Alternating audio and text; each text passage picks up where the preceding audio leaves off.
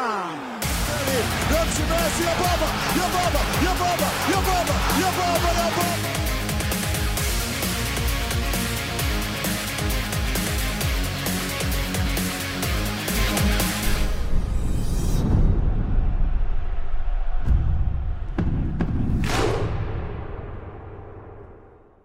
توتال فوتبالی های عزیز سلام وقتتون بخیر باشه. امیدوارم که از فوتبال پروپیمون این هفته بعد از پشت سر گذاشتن این فیفا دی مریض لذت برده باشید. کلی بازی های خوب باشگاهی البته در حوزه داخلی نه در حوزه خارجی.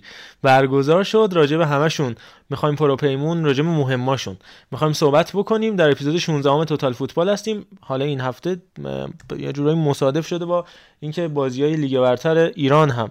همین امشب برگزار شد. الان که میگم 3 آذر 1400 یه رو به 11 شب داریم ضبط می‌کنیم. می‌خوایم بعد از اونم تراکتوری بریم سراغ لیگ ایران که داغ داغ باشه و راجع به اونها هم صحبت خواهیم کرد. اما اول توتال فوتبال اپیزود 16 هم و بچه های عزیزی که با ما همراه هستن خودم هم که می‌شناسید. محمد رضا حکیمی هستم. در کنار شما چون از تورنتو از راه دور اومده و اینا با علی روان شروع کنیم.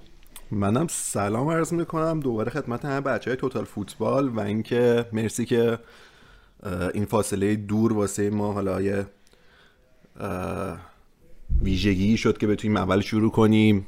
و اینکه خوشحالم دوباره به در خدمتتون هستم و می‌تونم تو این جمع باشم و صحبت کنم و ازتون یاد بگیرم واقعا. قربونت برم. فکر می‌کنم حالا در ادامه راجع به حرف زنیم ولی در آفتابی ترین روزهای بخش آبی لندنیم در حداقل ده سال اخیر فکر می‌کنم. نه از لحاظ title از لحاظ trophy نه از لحاظ فرم. آره حالا چون اینم گفتی من همینجا یه سلام من بکنم به دوست خوب و عزیزم آرش یزدانی. عزیز حالا بعدا راجعش بیشتر صحبت خواهیم کرد. یه پیام داری براش. بله. پیام داره برای آرش عزیز. خیلی خوب عرفان نازنین هم با ما هم راست منم عرض سلام و ادب دارم. انشالله که اپیزود مختصر مفید خوبی بشه. و تاکید تو دوست داشتم. سهیلم کنار ما هستش. خب منم به همه عزیزان سلام می‌کنم. وقتتون بخیر. انشالله که صحبت خوب میشه. خیلی خب ابتدای کار میریم سراغ انگلستان جایی که این هفته اتفاقات زیادی افتاد از بازی های کمتر مهمش مثل برنلی و کریستال پالاس که خب به طرز شیفت انگیزی باز تیم شاندای شمر غافلگیر کرد و سه گل زد و جالبه بازی تا دقیقه 49 6 تا گل داشته بعد تعطیل شد کاری نداریم. یعنی همه بازی های کمتر مهمش هم توش اتفاقای جالب توجه زیاد افتاد اما بریم سراغ اصل داستان جایی که تمرکز فوتبال اروپا توی چند وقت گذشته روش بود. زیاد هم راجبش صحبت کرده بودیم و بالاخره اون روزی که همه می‌دونستیم می‌رسه اما دنبال دیر یا زودش بودیم که کی بالاخره حکم امضای اولگونار سولشر امضا میشه. اتفاق افتاد رسید. من با این مقدمه میرم سراغ این مسئله که انقدر nice بود سولشایر و انقدر نمی‌خورد به این سیستم که من خودم حداقل خاطرم نیستش که یه مربی وسط فصل شاید انتهای فصل با یه توافق دو طرفه این اتفاق افتاده باشه. ولی وسط فصل اخراج بشه اونم بعد یه باخت پنج گله جلوی لیورپول یه باخت دو گله مقابل منچستر سیتی که البته خب فقط اسمش دو گل بود. دیدیم تو جریان بازی قشنگ داشتن تمرین می‌کردن بازیکنای سیتی و بعد در انتهای کار یه باخت چهار گله سنگین از واتفورد بیاد و 11 دقیقه با رسانه رسمی باشگاه یوتیوب باشگاه مصاحبه بکنه. خیلی نایس صحبت بکنه با خنده و شوخی و در انتها هم با اون غم عجیب و غریبی که تو چشماش بود با اشک خدافزی بکنه. قشنگ نمی‌دونم دیدید اکتش نه؟ حالا ما صداشو می‌ذاریم بشنوید صدای انتهای مصاحبه سولشایر رو که خودش فرمان پایان مصاحبه رو داد بعد 11 دقیقه که گفت من دیگه احساساتی شدم من نمی‌تونم صحبت کنم و دستشو به نشونه تموم شدن interview تکون داد. ماجرای سولشایر من به قول یه مقاله که داشتم توی سایت اتلتیک ترجمهش رو میخوندم میگفتش که بهترین تصمیم اون زمان و بدترین تصمیم آینده. یعنی بهترین تصمیم اون زمان بعد از اخراج مورینیو و بدترین تصمیم بعد از پیروزی مقابل پاریس سن ژرمن بود و یه دست کیمپمبه و یه پای دیوگو دالو سه سال منچستر یونایتد رو هدر داد. حالا اینکه اینقدر سنگین میشه راجع به این اتفاق حرف زد یا نه رو با بچه ها راجع صحبت می‌کنیم. من از خودم شروع بکنم. فکر می‌کنم که سولشایر خب قطعا در مقیاس لیگ برتر نبود و الان هم اتفاقی که برای لمپارد افتاد که حالا علی هم می‌تونه بیشتر راجع به صحبت کنه. من فکر می‌کنم مربیایی مثل سولشایر مثل لمپارد یا حالا با یه دوز کمتری میکل آرتتا اینا فقط به درد تیم خودشون می‌خورن. اون هم خیلی هاشون موقتی. حالا کسایی مثل زیدان مثل گواردیولا حالا زیدان که تو تیم دیگه هنوز خودشون نشون نداده اما گواردیولا خب ثابت کرده که تو تیم‌های مختلف می‌تونه نتیجه بگیره. البته رو اونم نقد زیاده. اما بازیکنان اینجوری حالا جرارد رو باید دید چیکار می‌تونه بکنه؟ در آینده کاریش هم تا الان نشون داده که مربی با جنمی راجع به استون ویلا هم صحبت می‌کنیم.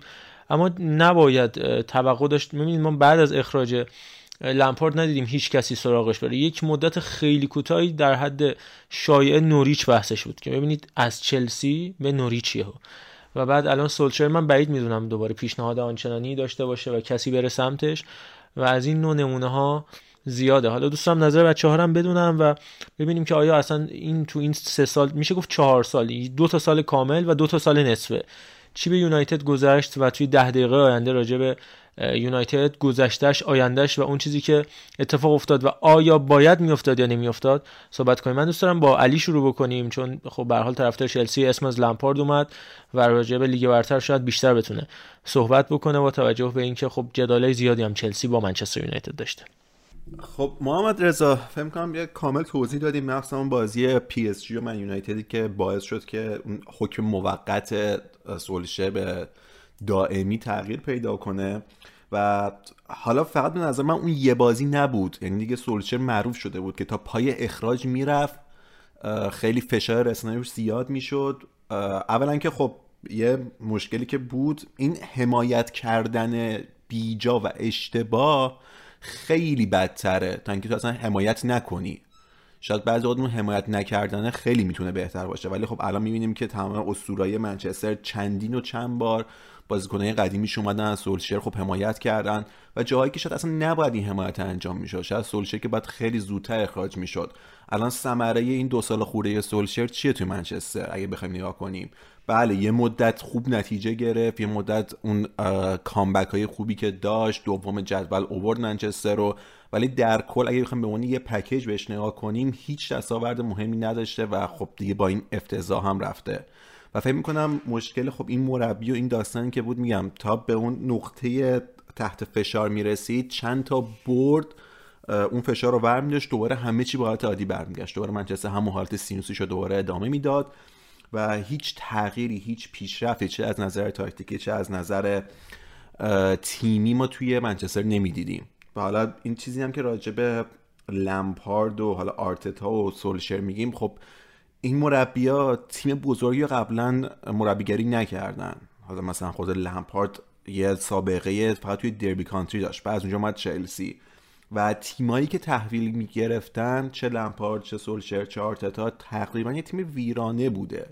یعنی از نظر حالا روانی از نظر بازیکنی از نظر جایگاه تیم توی لیگ یه تیم ویرانه بوده. و خب من فکر نمی کنم همچین مربیایی در همچین سطحی بتونن این تیما رو نجات بدن. و حالا راجع به گواردیولا و زیدان صحبت کردیم. اینو در نظر بگیریم. گواردیولا و زیدان خیلی تیمای خفنی و در اختیار داشتن اون موقع. یعنی تیمی که تحویل گرفتن واقعا فوق العاده بود. از نظر بازیکنی و ترکیبی البته هیچ چیز نمی‌خوام بکنم. اما مثلا بگم نه آقا زیدان و خوب نیستن. شک توشون نیست که اون نبوغ دارن و یعنی موقع داشتن که به اینجا رسیدن. حالا این ترکیب اینم کمکشون کرده. و ببین مثلا یه سری مشکلات تو تیم سولشر بود. من فصل پیشم که صحبت می‌کردم می‌گفتم و نمی‌دونم چرا این مشکلات آقا برطرف نمیشه. یعنی من خودم کسی نیستم که بخوام بشنم بازی و مثلا وقتی هم نگاه می‌کنم تاکتیک آنالیزی بکنم ببینم مثلا تیم چه جوری داره دقیقا بازی می‌کنه. مثلا چه آدم نیستم ولی یه سری چیزا بود که تو با چشم عادی هم به قولی می‌تونستی ببینی. برای مثال من سری قبلم یعنی سال پیش بود که صحبت می‌کردم گفتم آقا توپایی که مدافعای منچستر برمیگردونن توپایی که سان میشه بود دروازه و حالا به قولی با سر تو برمیگردن یا به هر نحوی اصلا هیچ هدفی پشتش نیست. فقط یه دور کردن است. اصلا واسه مهم نیست که تو به کدوم سمت داره دور می‌کنه این دفاع.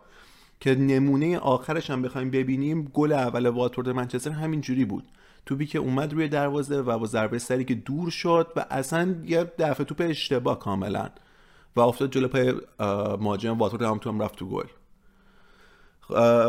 حالا بخوایم تاکتیکی بررسی کنیم از نظر پرس کردن از نظر خیلی چیزهای دیگه تیم استولشر خیلی مشکل داشت.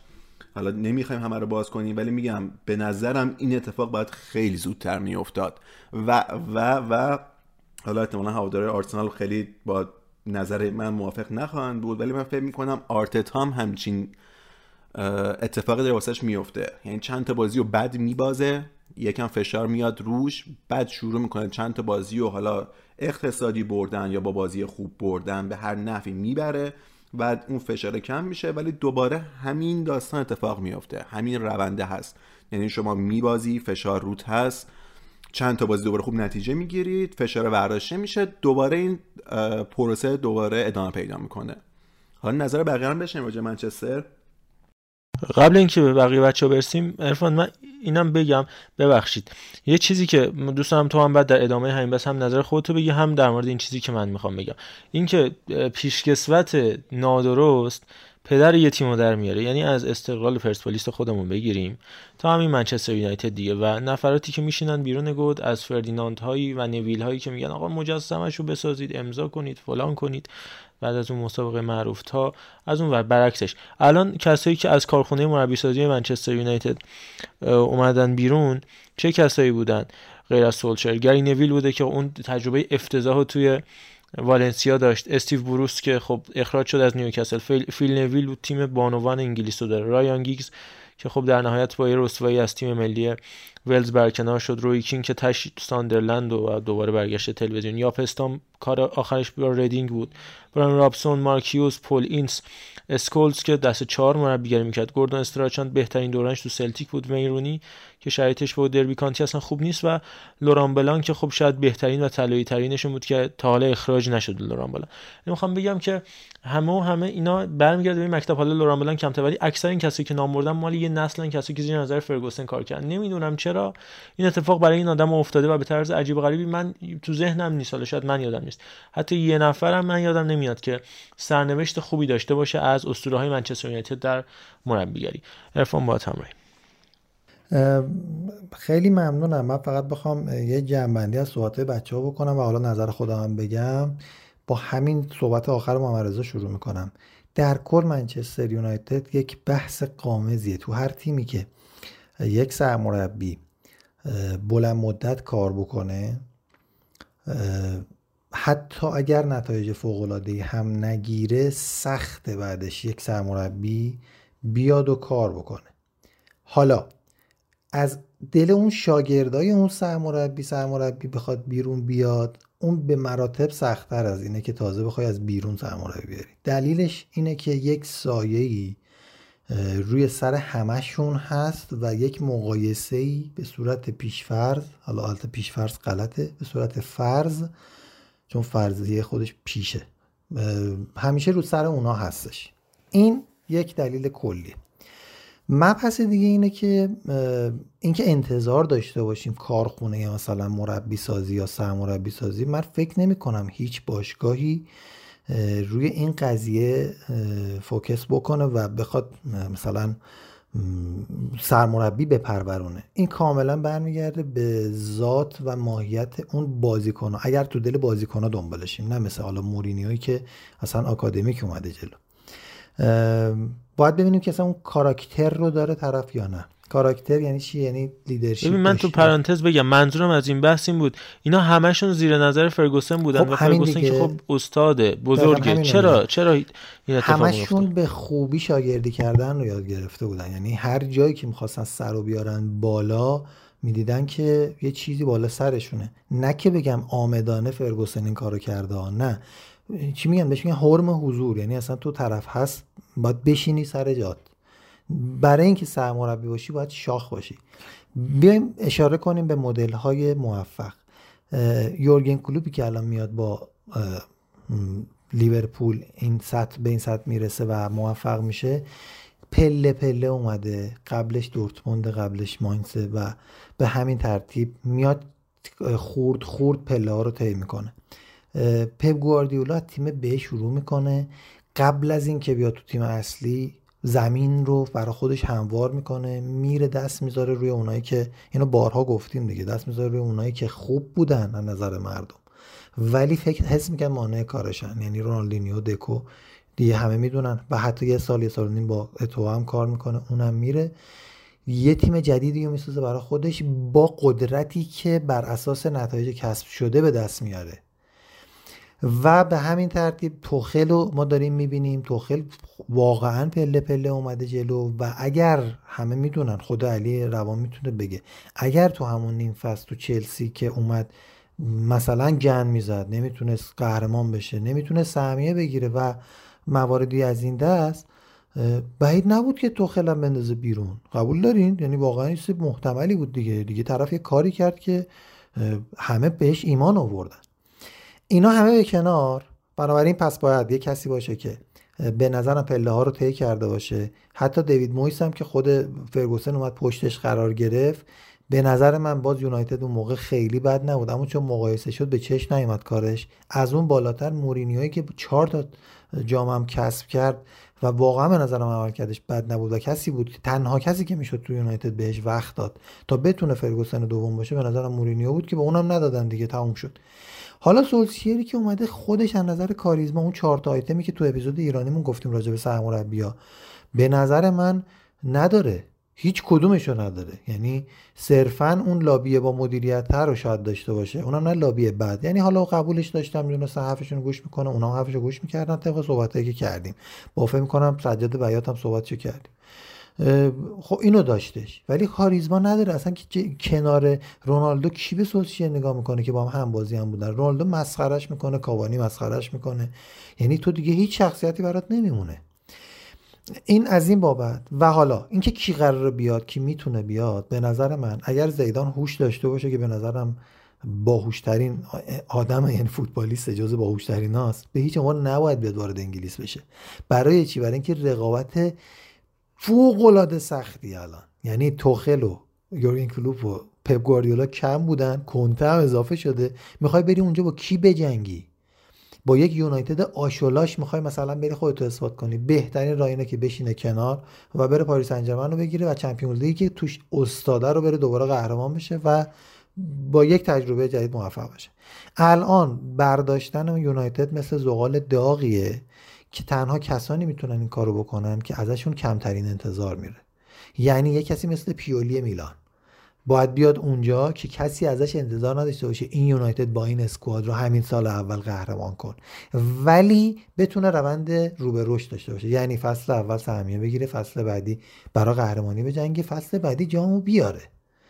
و تنها این آدم می‌تونه که من خودم فکر کنم راف, راف رانگنیک بتونه بیاد ولی الان رفتن سراغ پوچتینو اینا من نمی‌دونم فازشون چیه. یعنی یونایتد یه دور باطل داره تکرار می‌کنه.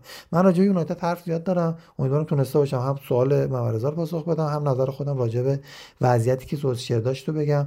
و هر کدوم از بازیکن‌های همرده سوسییر هم بیان همین منظورم اینه که این مصیبت رو بهش دوچار میشن. مگر اینکه تیمو بکوبن از نو بسازن که خودشون سر باشن که یونایتد اینو بر نمیتابه طرفداراش بر نمیتابن. یا اینکه یه کسی بیاد که از همه بالاتر باشه که نیست الان. یعنی کسی نیستش که رونالدو بالاتر باشه به نظر من. و بدین شکل. من اینو اضافه بکنم که بارها همون اپیزودی که راجع به من یونایتد داشتیم با بهنام مددی صحبت کردیم راجع به من یونایتد صحبت کردیم راجع به اینکه خیلی از اتفاقی که تو این تیم میفته تحت نظر این سرمربی نیست نمونه بارزش اووردن رونالدو بودش که در کمال اینکه این تیم نیاز به شماره 6 داشت رفتن حالا به خاطر اینکه فقط نره به منچستر سیتی یا پدری بکنه فرگوسن و دوران این بحث گذشته و تکراریه می‌دونی؟ تکراریه و حالا امیدواریم حالا امیدواری که برای هوادارشون که مربی بعدی آیا می‌تونه تحت این فشار قرار بگیره یا نه و البته از اونها مهمتر من یادم یه مدتی اینجوری بودش که خب مثلا 10 تا مربی بزرگ داشتیم مثلا اوایل قرن 21 کسی مثل آنچلوتی مثل لیپی مثل کاپلو که خیلی هاشون هم ایتالیایی بودن. حالا یه زمانی هکتور کوپر اومد یه مقدار مطرح شد دل بوسکه بودش و کلی مربیایی که در 11 تا مربی اسم دار. و بعد اینا افول کردن به این شکلی اومدن مربی کوچیکتر خودشون رو بالا آوردن و این مربی ها اومدن هم سطح اونا شدن. گفتیم آقا لازم نیست پس برای اینکه بخوای موفقیت های آنچنان بزرگی برسی حتما اسم عجیب غریبی باشه. مثلا یو پانکس اومد خود گواردیولا آروم اومد رشد کردش همین اتفاق برای بنیتز افتاد و کلی مربی دیگه.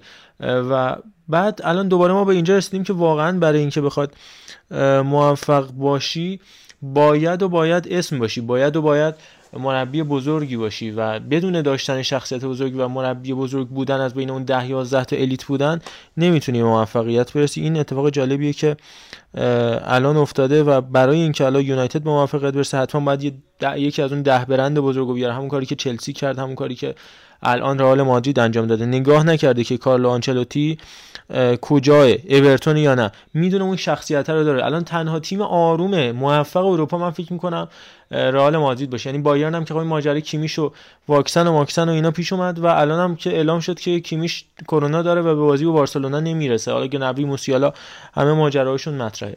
در نهایت بحث رو تمام می‌کنم. می‌تونیم آروم آروم بریم سراغ چلسی و علی برای ما مفصل راجع به چلسی صحبت بکنی که چی شد. که به اینجا رسید تو این چند هفته اخیر؟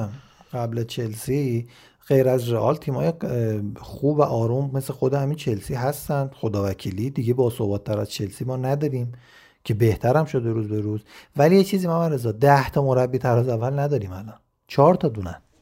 واقعا 4 تا. یعنی آره، اختلاف پپ گواردیولا یورگن کلوپ و توخل و خود زیدان.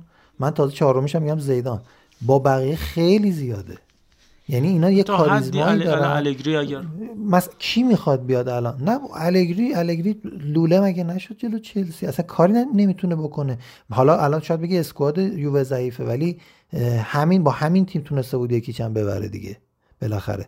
من می‌خوام بگم که مربی سرمربیایی که مقابل این سه نفر قرار می‌گیرن غرق در یعنی در حقیقت افسارشون رو میدن دست اینا.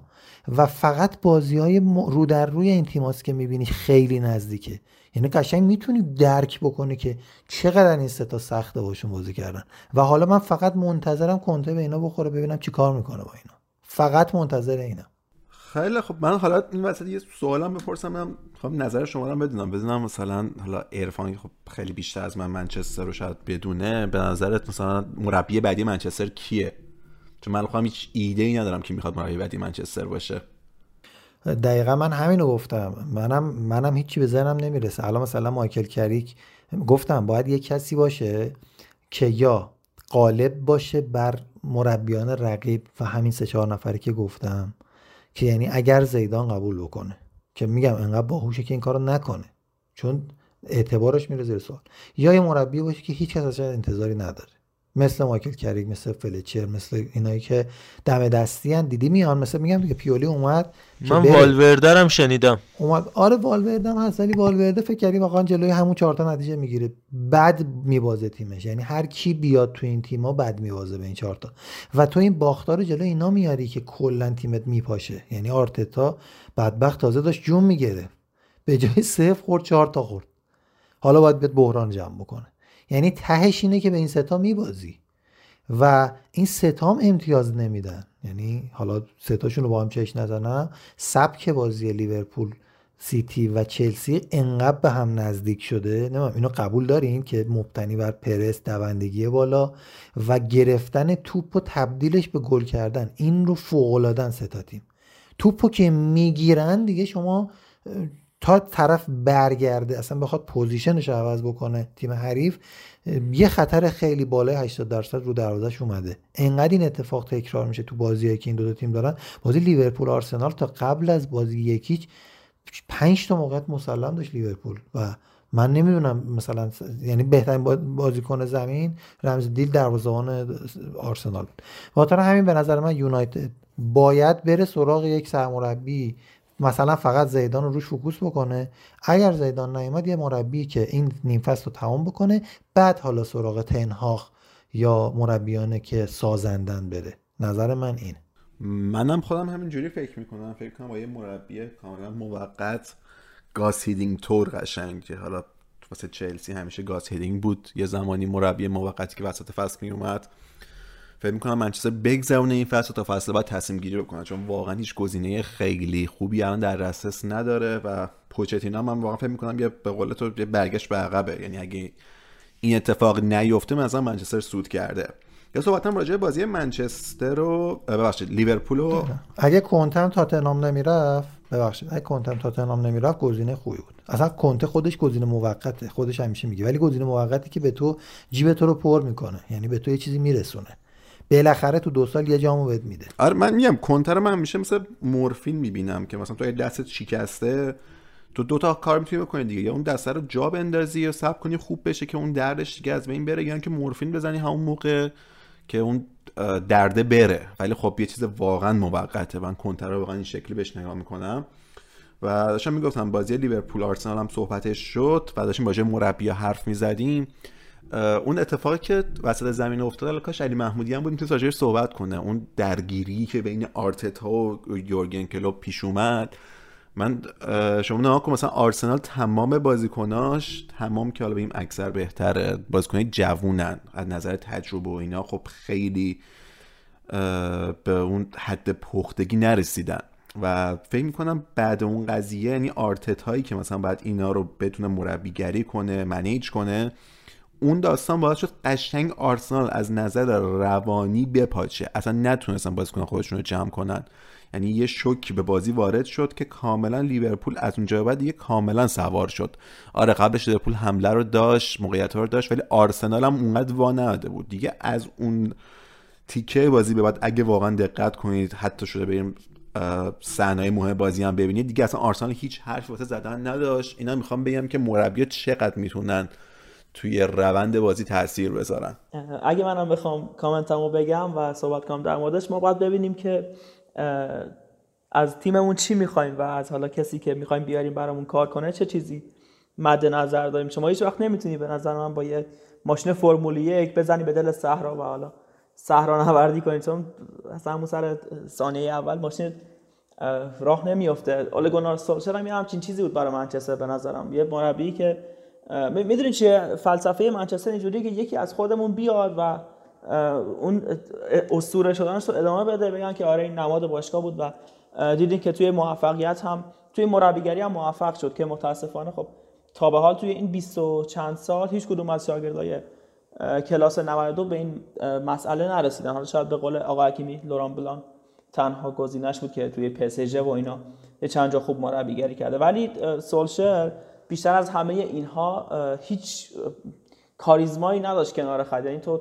وقتی که به یه مربی نگاه می‌کنی به نظر من اینجوری یعنی بعد از خود کاراکترش هم اون انگیزه رو بگیری. علی روان اینو خوب می‌تونه از توماس توخل درک کنه. خود آقا عرفان از گواردیولا به نظر من می‌تونه اینو قشنگ متوجه که این حساب یه مسابقه کنم قبل از رفتن گواردیولا داشت که این نکتهش همین بود که وقتی که ما گاهی وقتا ناامید می‌شدیم کنار خط که نگاه می‌کردیم گواردیولا خودش یک سمبل امید برای تیم بود. ولی سولشر متاسفانه یا خوشبختانه این فاکتور رو نداره. در مورد گزینه های جایگزین شب امروز از رودی گارسیا صحبت شده بود. اسم رالف رانگنیک اومد که بعید می‌دونم روی کلا نیمکت تیمی بشینه بیشتر مدیر فنی و مدیر ورزشی رو ترجیح میده. در مورد اسامی دیگه هم می‌دونی پوچتینو و بقیه گزینه ها واقعا گزینه های خوبی نیستن. شاید برای سهمیه گرفتن تهش. یعنی من اولش هم گفتم می‌خواستم به همین برسم. شما باید چه, چه چیزی از تیمت می‌خوای. اینها همشون در راستای چهارم و پنجم شدن. یعنی الان من تضمین می‌کنم. یکی مثل رودی گارسیا یکی مثل نمی‌دونم این اسمایی که پوشتینو حتی بیاد. بیشترین کارایی که می‌تونه داشته باشه سوم شدنشه. حد اکثر یعنی با وجود این گواردیولا و کلوب خیلی بعیده. از اون ور که ببین از اون ور که اصلا نباید نگاه کنی که یعنی قطعا مشخصه که منچستر یونایتد دیگه بعد از این دوره یعنی یک دهه‌ای که گذشته و تقریبا چیزی آیدش نشده دنبال قهرمانیه دنبال گرفتن سهمیه چمپیون لیگ فقط نیست. همین همین دیگه. ولی همین ولی گزینه هایی که داری میگی بحث همون چیزی گفتیم همه مربیان خوبی هستن که تاپ لول نیستن در حد اون چهارتا و بیان ناگزیر آره، چهار و پنجم ششم میشن در بهترین حالت. می‌دونی به نظر من تیم ها یک گریدی دارن دیگه مثل بارسلونا بایر مونیخ مثلا رئال مادرید منچستر. خب حالا بارسلونا واقعا من به زور جا دادم. تعصبی نمیگم واقعا یه چیزی از قدیم بوده. حتی میلان الان هم, هم نذاشتم دیگه. اینا یه مربیایی می‌خوان که اصلا زقوقای جهان فارغ باشن به اصطلاح. یعنی اصلا اینا رو باید یه مربیایی بذاری که در لول خودشون فقط. نمی‌تونی الان پوچتینو بیای سر نیمکت منچستر. مطمئن باشی تای سومه. اصلا شک نکنید. کلامو دیگه طولانی نمی‌کنم. فقط می‌خواستم جمله پایانی رو با همون جمله ابتدایی شروع کنم دیگه. منچستر بعد 460 میلیون خرج کردن خالص ثمرش شده همین پنجم ششم هفتم شدنش. به خاطر اینکه اگه یه کشتی هر چقدر هم تایتانیک باشه مثلا گفتم تایتانیک یه کشتی هر چقدر خوب باشه تاش با یه ملوان و کاپیتان در و داغون به جایی نمی‌رسه. فکر کنم هممون دیگه می‌دونیم منچستر با این اسامی به هیچ جا نمی‌رسه. و در چلسی بحث شد. به نظرم بیشترین تاثیر چلسی همون ذهنیتی بود که تاماس توخل به این تیم توی ژانویه بود فکر کنم. علی جان اگه درست بگم. که اخراج شد لامپارد ژانویه بود؟ اگه اشتباه نکنم برای همون ژانویه بود. آره فکر می‌کنم من چون واقعا چلسی رو detail by detail نمی‌شناسم و خیلی چون فنش هم نیستم دنبال نمی‌کنم. ولی فکر کنم ژانویه بود که اومد و اون ذهنیت وقتی می‌بینی وقتی میگیم ذهنیت یعنی این چیزی که توخل به تیم ارائه داد ولی اوله گونار سولشر توی سه فصل این مسئله رو نتونست القا کنه به تیمش. به نظر حالا خبرش امروز اومد که چیلول رباط داده ولی بازیکنی که 50 میلیون پوند هم براشون خرج ولی انگار نه انگار. یعنی این تیمه وقتی که به بردن عادت می‌کنه وقتی DNA بردن رو کشف می‌کنه براش مهم نیست که شاید یکی از بهترین fullback های اروپا رو از دست بده. چون می‌دونه که یک چی میگن؟ یک مانع یه صد توی چرخ دنده هاش اثری نداره و بازم روند پیروزی رو طی می‌کنه. میگم مهمترین فاکتورش همون ذهنیت و حاصلی بود که باعث شد کلا زیرو رو بشن. و فکر می‌کنم که خیلی جمله چیزیه. کمتر کسی بهش بجز خود چلسی فنا بهش اعتقاد دارن ولی یکی از فینالیست های امسال یا شاید تیمی که قهرمان میشه تیمی که چلسی رو می‌بره در آخر. حالا ممکنه چلسی تا فینال هم نوازه علی جان نظر خودت چیه و یکم از چلسی خب من اول همه کلا من به فلش بک زدن خیلی علاقه دارم. یه فلش بک بزنم به صحبت خود آقای توخل. روز اولی که اومده بود چلسی و جمله ای که گفت گفت من تیمی خواهم ساخت که همه ترس داشته باشن که جلوی این تیم بازی کنن. و واقعا هم به نظرم به این مهم دست پیدا کرده. واقعا یه تیم منظم و با عمق قوی که داره. الان می‌بینیم تو بازی با یوونتوس خب به قول جوهر 150 میلیون مهاجم روی نیمکت نشسته بودن. ورنر و لوکاکو جفتشون روی نیمکت بودن. ولی بازی می‌بینیم چلسی میاد چهار تا می‌زنه. در خب حالا ورنری که به زمین اومد ولی در کل هم در کل بازی صحبت می‌کنم. من فکر کنم راجع به چلسی و توخل و سبک بازی و همه اینا خیلی صحبت کردیم.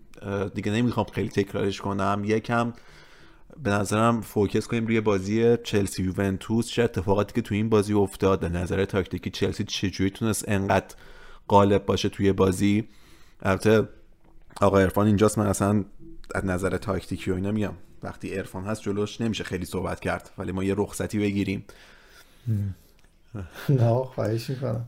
من فقط همین رو بگم که بدیه یعنی این توخل و یورگن کلوب و پپ اینه که مربی رو بی اسمت می‌کنه. یعنی بدبخت آقای ارزم بخیرم الگری یه شخصیتی داشت بالاخره و اصلا یه اوج شخصیتش این بود که تونست با همون وضعیت یکیش همین چلسی رو ببره. یهو میان چهار تا می‌زنن. و خب اصلا خراب میشه. واقعا زندگی برای اون سرمربی توی اون لحظه خراب میشه. خیلی سخت. خودش رو جمع کنه و دو تیمش رو جمع کنه. بفهمید. ما خواهش می‌کنیم شاگرد است. البته چهار تا میزن چهار تا هم نمیزن یعنی واقعا چون بحث تاکتیک و فلسفه و اینا شد و اسم الگری اومد. خود الگری یکی از مربیای با فلسفه و اصطلاحا فوتبال تیمش یک داستانی پشت بازی کردن یعنی یک فلسفه ای داره که میاد چهار تا از توخل می‌خوره. این خیلی مهمه. یعنی الگری مربی نیست که چه استیو بروس نیست یا نمی‌دونم ادی هاو نیست که همینجوری چهار تا به زده باشه. الگری خودش مربی دارای فلسفه است و اینجوری تحقیر میشه مقابل توخل.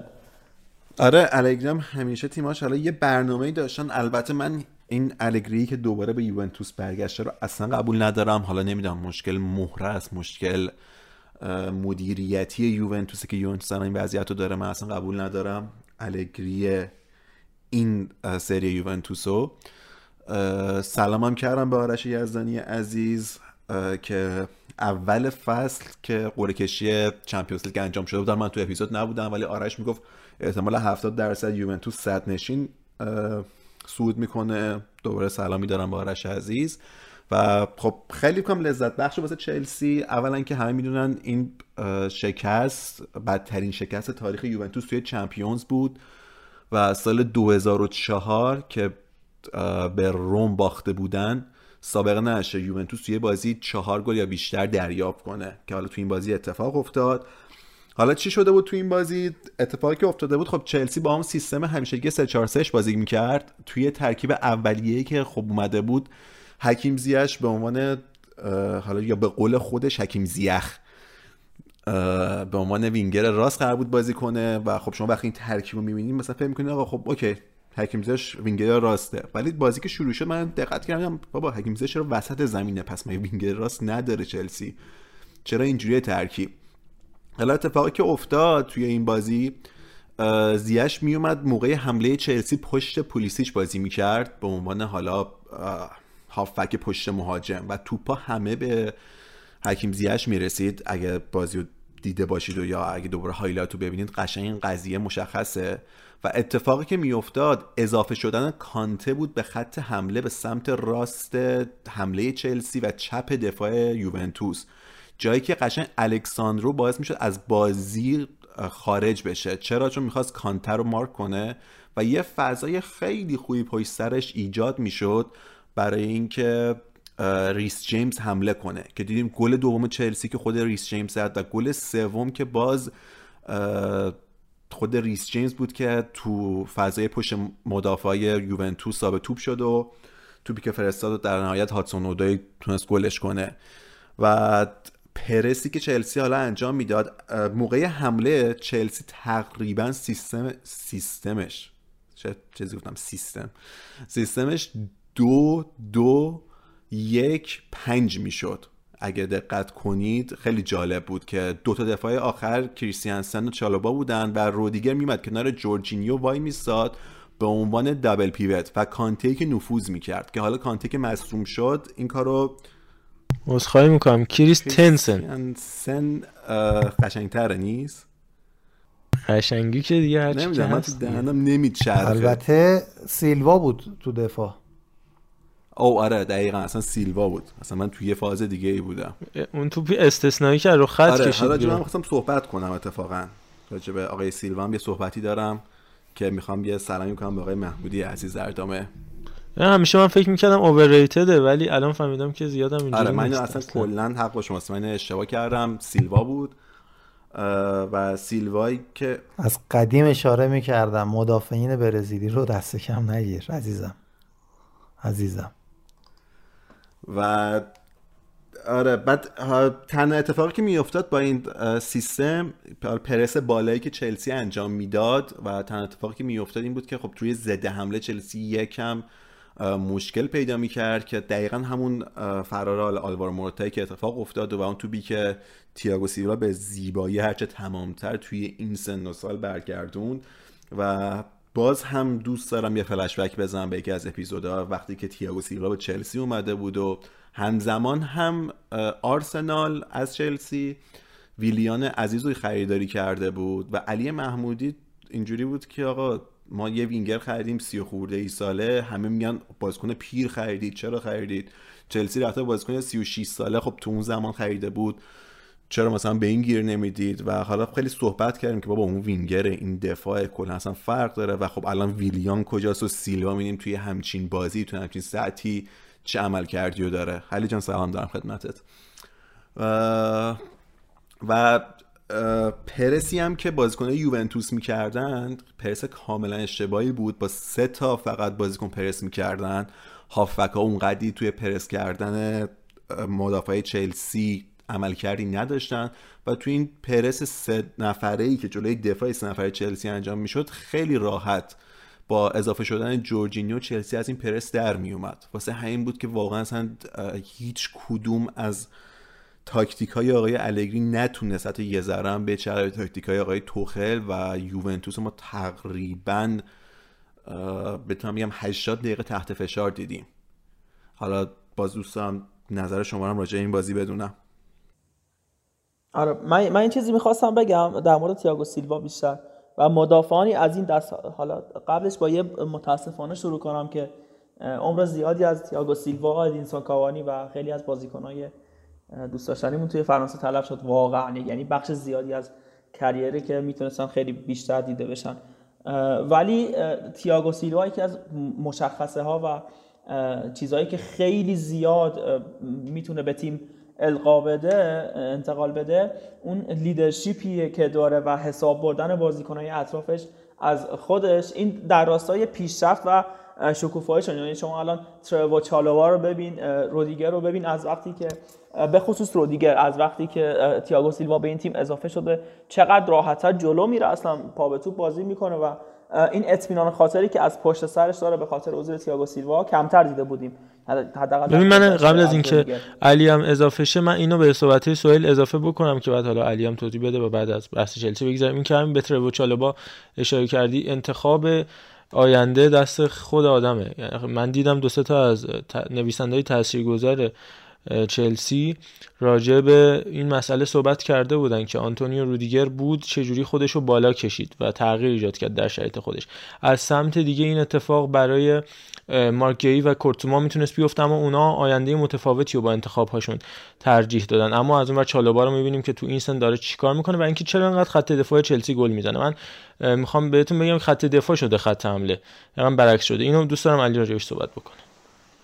من می‌تونم یه اشاره بکنم یه بخش از صحبت محمد همین پاسخش رو بدم با اتصال به صحبتی که علی روان کرد من دقیقا می‌خواستم همین نکته رو بهش اشاره بکنم که چه بساتی بود که اصلا ریس جیمز تونست این همه نفوذ بکنه و حکیم زیشی که خب بالاخره چپ پای می‌کشه به سمت وسط. وینگری که با پای مخالف می‌ذاره اینو صحبتشو با سوهای راجای وینگرها کردیم.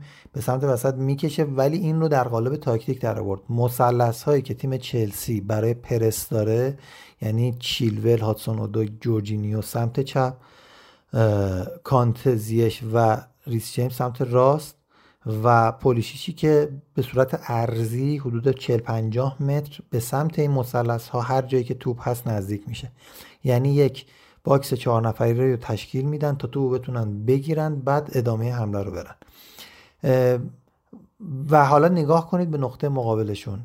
وقتی ساندرو ربیو و دلیخت سمت چپ یووه هستن از اون ور بونوچی کوادرادو و مکنی سمت راست هستن اینا چه شانسی دارن در برابر اون box مربعی که من گفتم خدمتتون که همشون جوانترن سرعتی ترن و توانمندی های فنی به مراتب بالاتری دارن. یعنی اگر توپو بگیرن از اینها همونجا یه با کار ترکیبی تبدیل به موقعیت میشه. و نکته عجیب برای من این بودش که آقای الگری هیچ playmaker خلاقی رو یعنی مثل دیبالا مثل آرتور تو زمین قرار نداده بود که و حتی کولوسفسکی در به جای وینگر قرار نداده بود که بتونه از زیر این پرس به وسیله اونها خارج بشه. یعنی بنتانکور و لوکاتلی اونقدر خلاق نیستن که توپو بگیرن بازی رو نگه دارن کوادرادو اضافه بشه یا خود رو اضافه بشه. بنابراین بازی قفل شده بود تو زمین یوونتوس. و حالا این چیزی که محمد رضا میگه که مدافعین شدن تبدیل به مهاجم به خاطر همینه که وقتی تو پرس می‌کنی توپ رو می‌گیری و پلنت هم این باشه که مهاجم یا پشت مهاجم توپ رو می‌گیره یه سری افرادی باید اضافه بشن که بتونن توپ بگیرن از اونا دیگه پاس بگیرن. جیمز و چیلول اصلا اضافه میشن. خیلی جالبه. یعنی فوق العاده است کاری که می‌کنه الان آقای توخل و حس می‌کنم که با این سبک سخت جلو این تیم بازی کردن دیگه چون بسیار مبتنی بر دوندگی. تازه انقدر سخته آقا عرفان الگری می‌خواست از تاکتیک لورام چیز مربی فرانسه دشام چیز کنه استفاده کنه که اومد ربیو رو گذاشت چپ پشت سرش هم الکساندرو بود که بتونه ریس جیمز رو مهار کنه. ولی انقدر که اینا خوب بودن و به قول شما نفوذ می‌کردن که مشکل همینه که اصلا با یک نفر آره مواجه آره. نیستی. یعنی مثلا توخل تو بر اساس ستاره یک نفر که تاکتیکو نچیده که میگم اون box ی که تشکیل میشه هم زیش هست هم کانته هست هم جیمز هست هم پولیشیچ اضافه میشه. کدوم می‌خوای بگیری؟ اصلا تو نفرگیری نمی‌تونی بکنی دیگه. یا باید منطقه دفاع کنی که یعنی هی اصطلاحا redefensing بکنی هی پشت سر هم دیگه بیان پوشش بدن چون هم بازیکن مقابل سرعتی هن هم تکنیکی هن. بنابراین تو با گرفتن یه نفر فایده نداره. ولی تعویضای یوونتوس رو ببینید. پاولو دی... دیبالا مویزکین آرتور کولوسفسکی و دیوینتر حالا اونو کاری ندارم. این چهارتا به نظر شما نباید از اول تو می بودن مثلا توی این بازی؟ آخه ذهنیت هر بازی هم متفاوته دیگه. چون بازی رفت و برده بود. حالا مامرزا هم هست دیگه خیلی من صحبت نکنم. اومده بود که مساوی رو به نظرم یعنی بگیره بازی رو نگه داره بخوابونه تا به عنوان سرگروه صعود کنه.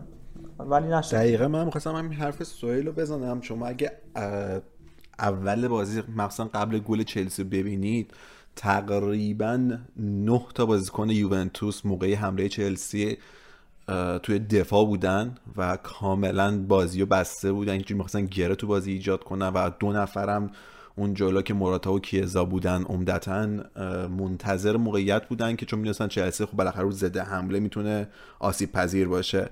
ولی خب هر چقدر بازی جلوتر رفت اون شکاف توی دفاع یوونتوس بیشتر شد. گل اول که زده شد یکم خب از اون خواسته خواسته که یوونتوس داشت دور شده بود و دیگه گل دومم که خورد دیگه دین کاملا یوونتوس پاشید که پشت سرش کمتر از دو دقیقه گل سومم خوردن.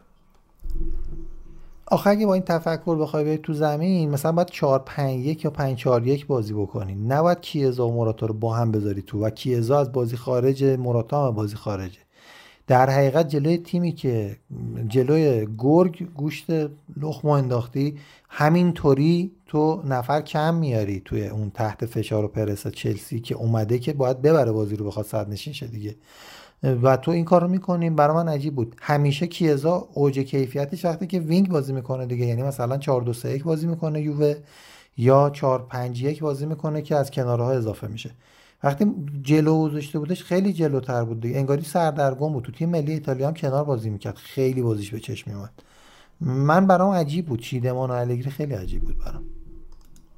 آره میگم و مخصوصا اون پرس سه نفره که اون جلو اتفاق میافتاد کاملا یه پروژه شکست خورده بود و نتونستن اصلا تحت فشار قرار بدن دفاع چلسی و بیشتر هم چشم بسته بودن به ضد که خب میام تنها موقعیت شد همون موقعیت آلوار مورتا بود که پیش اومد که اونم تیاگو سیلوا یه صحنه فوق العاده قشنگ رو ایجاد کرد.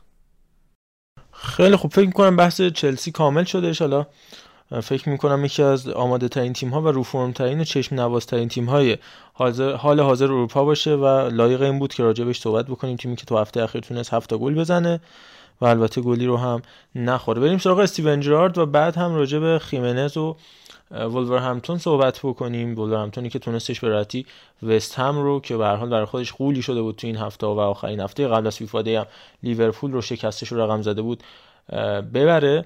اما قبلش بریم سراغ استیوی جی کسی که تو اولین حضور خودش در لیگ برتر به عنوان سرمربی موفق شدش تیم بد بدن برایتون و گرام پاتر رو شکست بده. شکستی که برای برایتونی ها یه مقدار غیر قابل باور بود چرا که تا دقیقه 80 تقریبا بازی داشت برابر پیش می‌رفت اما از دقیقه 80 بودش که تقریبا میشه گفت شرایط تغییر کردش. تعویضای درستی که انجام داد بازی خونی که نشون داد البته میگم صحبت کردن آنالیز کردن و قضاوت کردن راجع به سرمربی‌ها راجع به تغییرات حداقل تا فکر می‌کنم به نظر من تا یه ماه یه ماه و نیم حتی شاید زود باشه و بعدها نشون بده که ماجرا خیلی متفاوت تر از این بوده. اما بازی خونی درستی که انجام داده استیون جرارد نشون میده که خب به هر حال مربی باهوشی است. برای اینکه چه اتفاقی براش در آینده بیفته.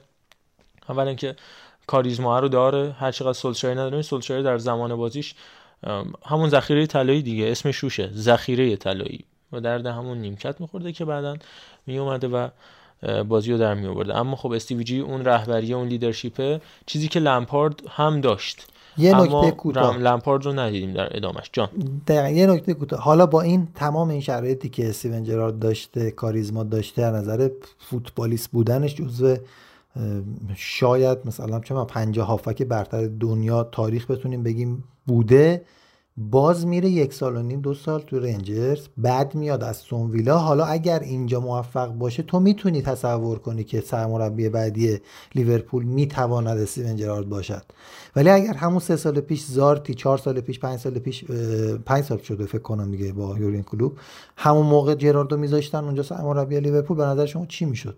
واقعا می‌شد یکی مثل سولشیر یعنی لیورپول قهرمان نمی‌شد قهرمان اروپا هم نمی‌شد 100 درصد. و اصلا فلسفه پشتش بود. آقا ارفان یعنی اینکه وقتی کلوب اومد بعد از یه مدت خیلی کوتاه خیلی شاید چند هفته صحبت شد که جرارد جانشین بعدی من در 2024 خواهد بود. خود جرارد همون موقع گفت که دنبال کلاس هستم به تیم های چی میگن پایینتر میرم پله پله میام و همین هم شد اه، ثمرش که الان داره همه مراحل رو طی می‌کنه و جدی جدی انگار 2024 اه، می‌خواد بیاد جانشین کلوب بشه. دقیقا من یادم نبود همچین جمله رو گفته. خیلی نصرت داموسی طور بود. ولی خب اگه این بشه یعنی برنامه دیگه. خداییش یعنی برنامه. جدای از اینا وقتی برگردیم به همین بازی اخیری که انجام داد ما فقط راجع به همین تک بازی بخوایم صحبت بکنیم برای اینکه یه خیر مقدمی باشه به استیوی جی جایی که الان حضور درش پیدا کرده خب بازیکنه خیلی خوبی داشت. دین اسمیت به این متهم شد که نمی‌تونه از خیلی از این بازیکنها استفاده بکنه و خب همین مسئله باعث شدش که متهم بشه دین اسمیت به عدم توانایی در استفاده از استعدادها. و خب این اتفاق یه ماجرای ناراحت کننده بود برای دین اسمیت که حالا رفته با نوریش داره نتیجه می‌گیره. حالا بازی اولش که حداقل برد اما این بازی خونی درست. وقتی سالیمارش میره بیرون و کوکوریا میاد می‌دونه که لئون بیلی رو باید بذاره همون سمت تا جلوی سالیمارش رو بگیره. یا بعد از اون استفاده از جایی که خب با حضور انور القاضی و اشلیانگ بازیکنایی که اه، اون سمتی اومدن حضور پیدا کردن. انور القاضی خودش اومد به جای کدوم بازیکن اومد وارد زمین شد؟ در حین مسابقه دیده باشید. انور القاضی اومد جای جیکوب رمزی بازیکنی که توی طول فصل توی این فصل اخیر خیلی بهش میدون دادش. دین اسمیت بازیکن قدرتی بود box to box و destroyer همزمان.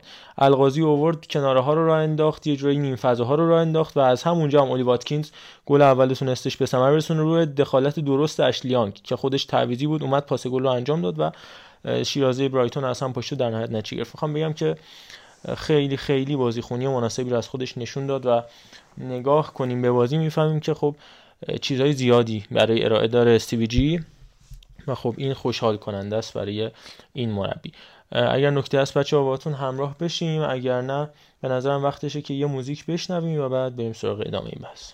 مرسی محمد رضا جان. خیلی صحبت خوبی کردی. من فقط می‌خواستم اضافه کنم که در کنار بازیکنهای خوبی که گرفته بعد از فروش جک گرولیش استون ویلا خیلی خریدهای خوبی داشت از لئون بیلی و بقیه بازیکنهایی که جذب کرد. یه سری talent ها و بازیکنهایی که در گذشته خیلی توسط media hype شده بودن و خیلی سراسر توجه زیادی به خصوص در لیگ فرانسه بهشون شده بود. مثل مورگان سانسون که شاید چند سال پیش بازیکن علاقه خودم بود. خیلی هافبک خلاق خیلی پست به درد بخور و آینده داری نشون داد. ولی رفته رفته این بازیکن اون کردیتی که بهش داده بودن رو از دست داد. کم کم محو شد. بازیکنی که شاید حالا با اومدن استیون جرارد که خودش هافک میانی بوده و بتونه این بازیکن رو که الان 26 یا 7 سالش هم فکر کنم باشه احیا کنه خیلی بازیکن فوق العاده ای که من شخصا بهش امید زیاد داشتم به خصوص توی دورانش توی مونپلیه و مارسی که واقعا وقتی که میگن بعضی بازیکن ها اون توانایی رو ندارن که انقدر توسط مدیا بهشون توجه بشه شاید مورگان سانسون نم- نمونه بارزش باشه. فکر کنم که می‌خواستیم در مورد رد کود و راول خیمنز هم صحبت کنیم. من مشتاقانه منتظرم که بشنوم صحبتاتون رو. خیلی خب بریم سراغ بحث راول خیمنز که ماجراش خیلی جالب بودش مستندی که این هفته منتشر کردش باشگاه وولورهمپتون و در ادامه همون مستند ما دیدیم که در کمال تعجب مهمون این هفته برنامه Match of the Day خود کانر کودی بود کاپیتان وولورهمپتون که معمولا Match of the Day بازیکن نمیاره به عنوان مهمون. معمولا بازیکنایی هستن که دیگه پیشکسوت شدن به عنوان کارشناس دعوت میشن. از میکا ریچاردز و آلن شیرر گرفته تا بازیکنهای دیگه مثل دنی مرفی و البته انت گزینه مختلف حالا یان رایت و دیگر بازیکنا.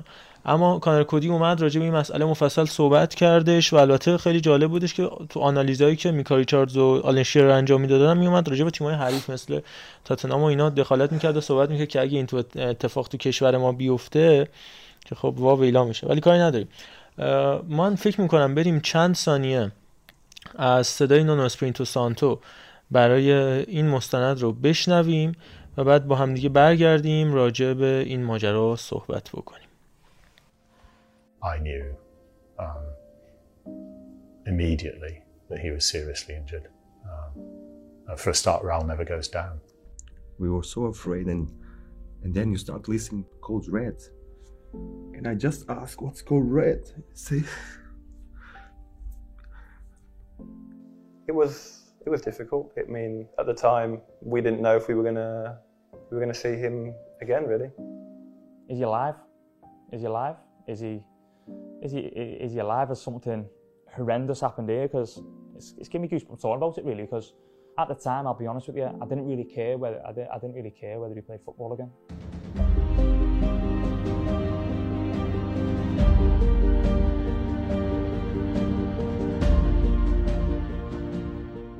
خب شنیدید فکر می‌کنم حالا نیاز به تصویرم داره. اگر دوست داشتید کلمه رد کد راول خیمنز رو سرچ بکنید توی یوتیوب و کاملا اونجا می‌تونید ببینید. تصویر اشک ریختن نونو اسپریتو سانتو سرمربی اون زمانی زمانی که در مصاحبه انجام میشه تاتنام رو که خب زمانی که این اتفاق میفته حالا میگم الان این اتفاق مفصل چی بوده؟ اون زمان سرمربی ولورهمپتون بودش. ماجرا خب ما حالا امیدوارم که دیده باشید. اون بازی رو زنده. خب از تلویزیون ایران هم پخش شدش.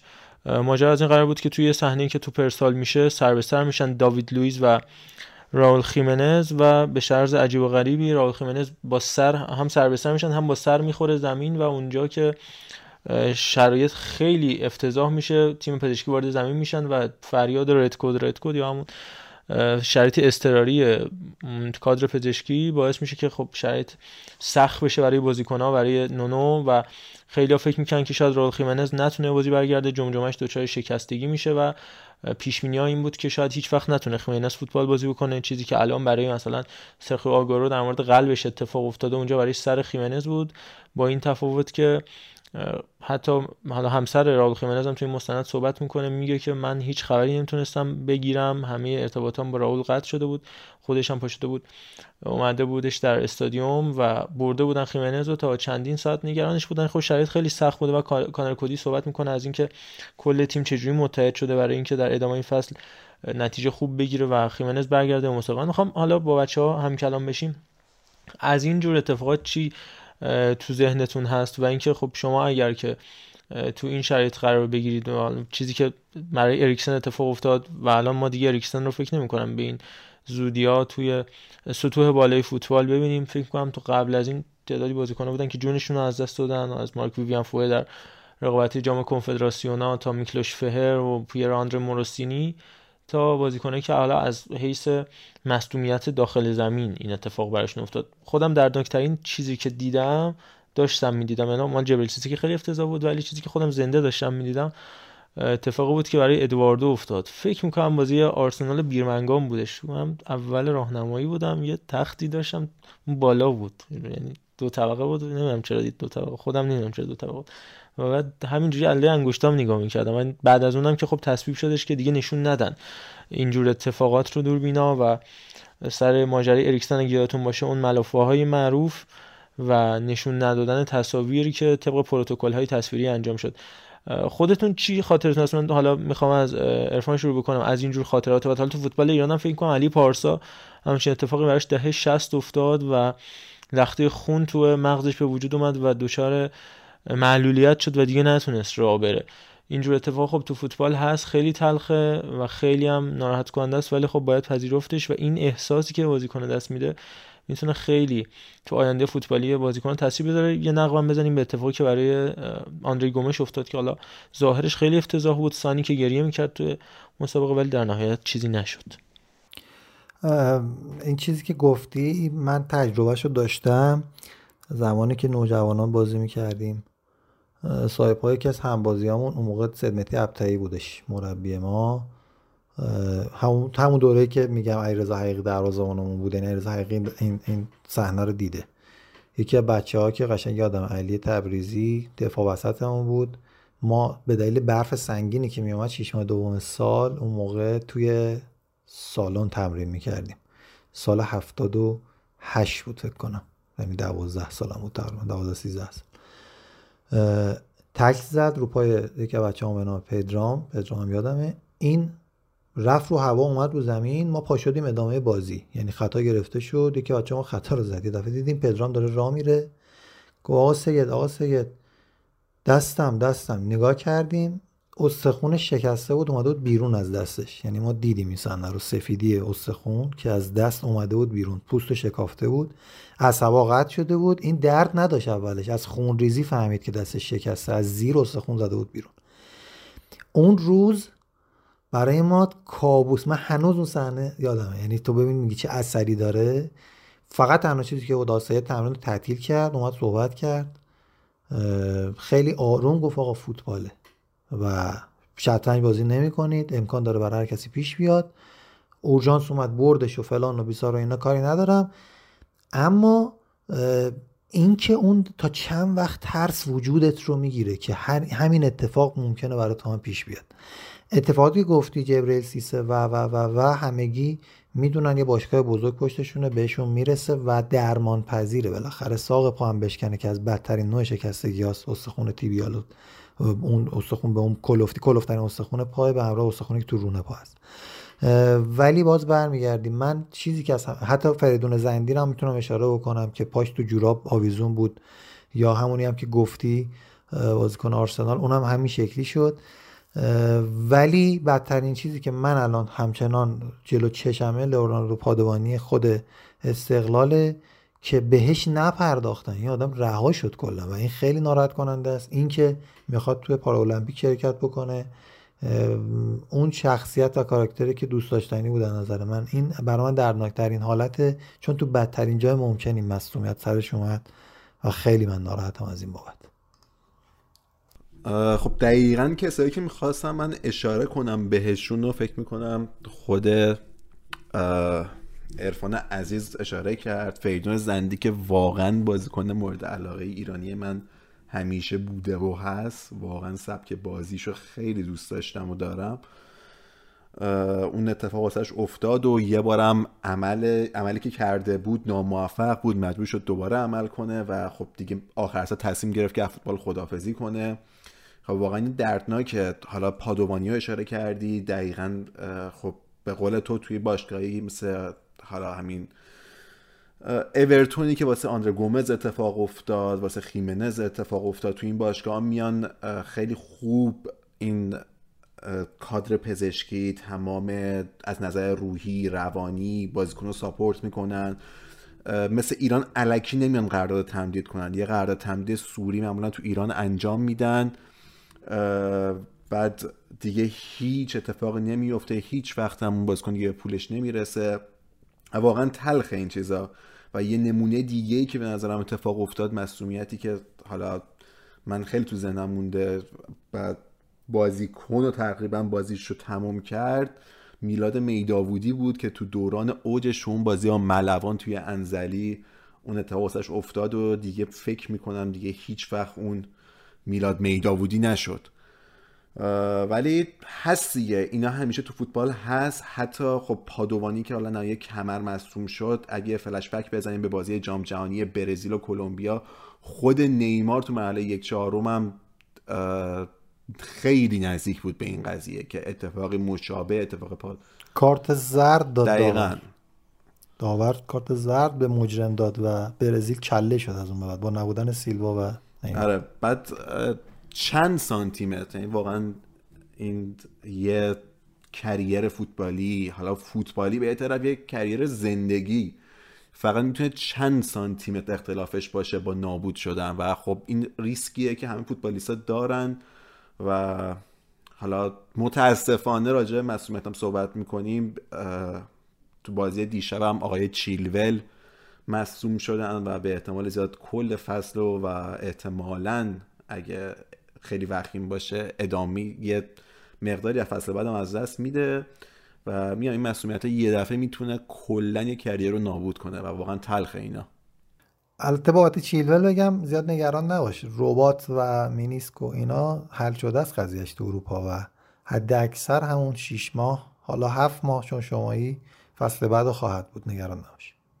ایشالله که اتفاقی برای اینا نمیافته. دوستش هم راجع به این مسئله صحبت کنیم و یادی هم بکنیم. به حال چون تنها نقطه روشن برای خیمنس توی همین مستند تلاشی بود که خودش انجام می‌داد و یه مدتی بود که اصلا با کلا کاسکت مثل موتور سوارا با کلا کاسکت تمرین می‌کرد. حالا راشاشو گذاشتن داخل همین مستند و خیلی خندهدار بود. ارسال می‌کردن براش تکی و خودش با کاسکت هد می‌زد. بعد آروم آروم این کلاه کمتر شد. کمتر شد تا به این هدبندی رسید که الان دور سرش میبنده و روی کاور اپیزود ما هم اگر ببینید عکسی از راول خیمنس کار شده با این شرایطی که الان داره بازی می‌کنه و گل تاثیرگذارش توی بازی اخیری که برابر وست هم داشتن برد یک بر صفر ارزشمند همتون تیم برونولاش مقابل وست هم با گل خیمنز به دست اومد که باعث شد یه امتیاز ارزشمند بگیرن و از رتبه 11 هم یه جهش خوب داشته باشن تا ششم خودشون رو برسونن با یه برد دیگه حتی تا پنجم هم می‌تونن بیان و بچسبن به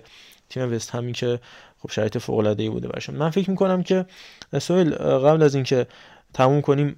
راجع به دو تا مبحث دیگه هم می‌تونیم صحبت کنیم به صورت کوتاه یکی میلان و شرایطش مقابل فیورنتینا یعنی بیشتر دوست دارم راجع فیورنتینا بگیم و اینکه چقدر می‌تونن خوب از داشته استفاده کنن. از دوشان ولهویچ که چقدر خوش موقع نفروختنش برعکس اتفاقی که برای آندره بلوتی افتاد. البته ما آینده ولهویچ رو ندیدیم ولی آینده بلوتی رو دیدیم. بازیکنی که تا 100 میلیون هم شاید خیلی از مواقع براش پیشنهاد رسید اما فروخته نشد در نهایت الان با عنوان شاید نهایت با 10 15 میلیون بتونن بفروشنش اوربان کایرو و عزیزان باشگاه تورینو.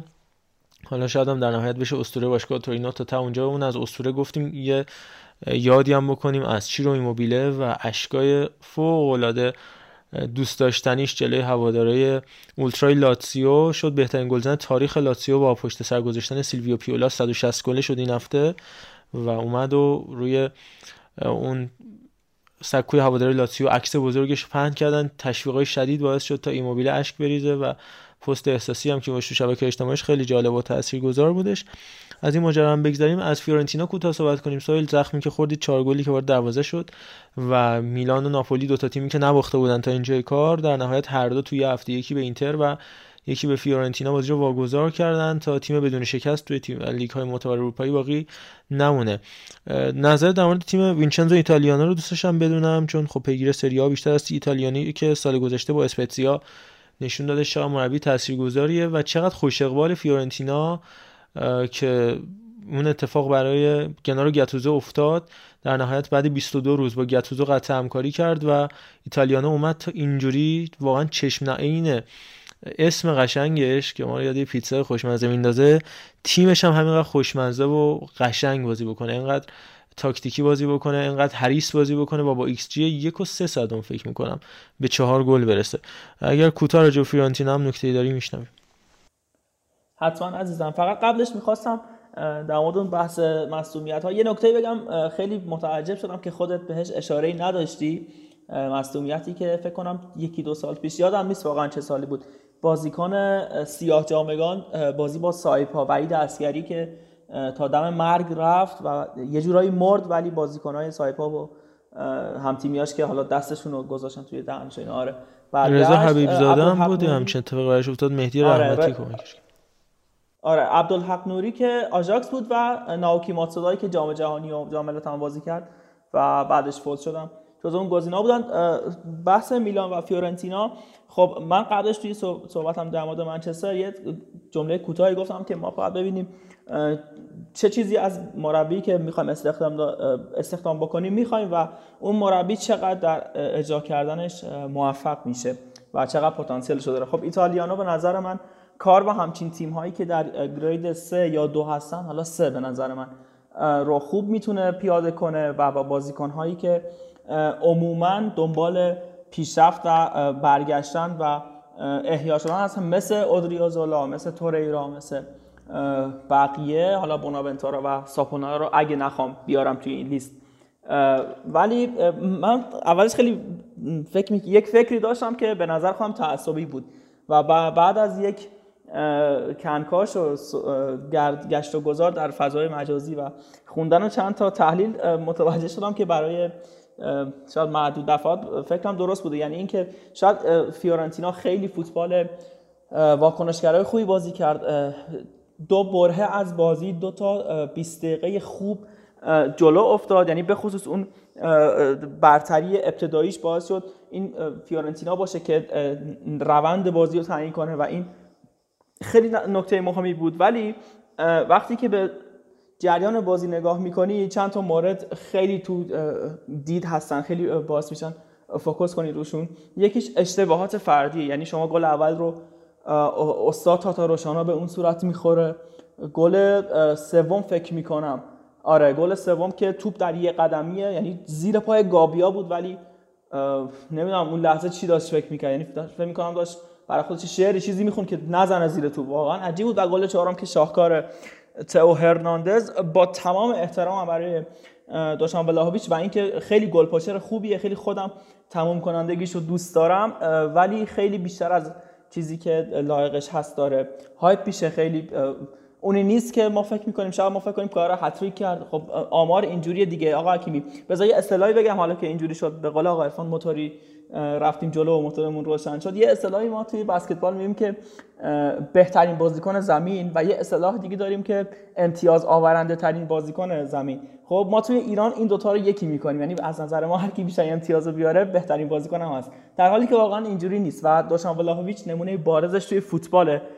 و چیزی که توی بازی با فیورنتینا میلان ما تماشا کردیم. یعنی فقط سه تا گل به ثمر رسوند و در جریان فوتبال و بازی کردن از اه، 90 دقیقه هیچ اثر و هیچ نقشی نداشت. هیچ رولی بازی نکرد. یعنی نه توی نه فالس ناین بود میومد عقب می‌دونم الان آقا عرفان می‌خواد مخالفت کنه ولی واقعا اینجوری بود. آخه چرا یه چیزی میگی که می‌دونی من می‌خوام مخالفت کنم؟ فوتبال با بسکتبال نباید مقایسه کنی. برادر من. اصلا شما نه من اصطلاح رو آوردم. نه نه نه نه نه. شما از یه بازیکن چه انتظاری داری؟ بذارش تو زمین. اصلا شاید یک بازیکن در طول یک بازی آقای ایمون زاید مگه نبوده؟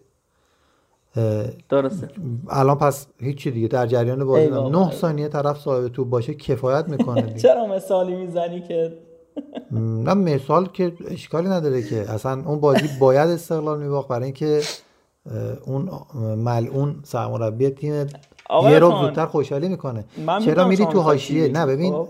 چیزی که داری میگی غلطه. اصلا من دنبال نمی‌کنم فیورنتینا و؟ بلاویچو.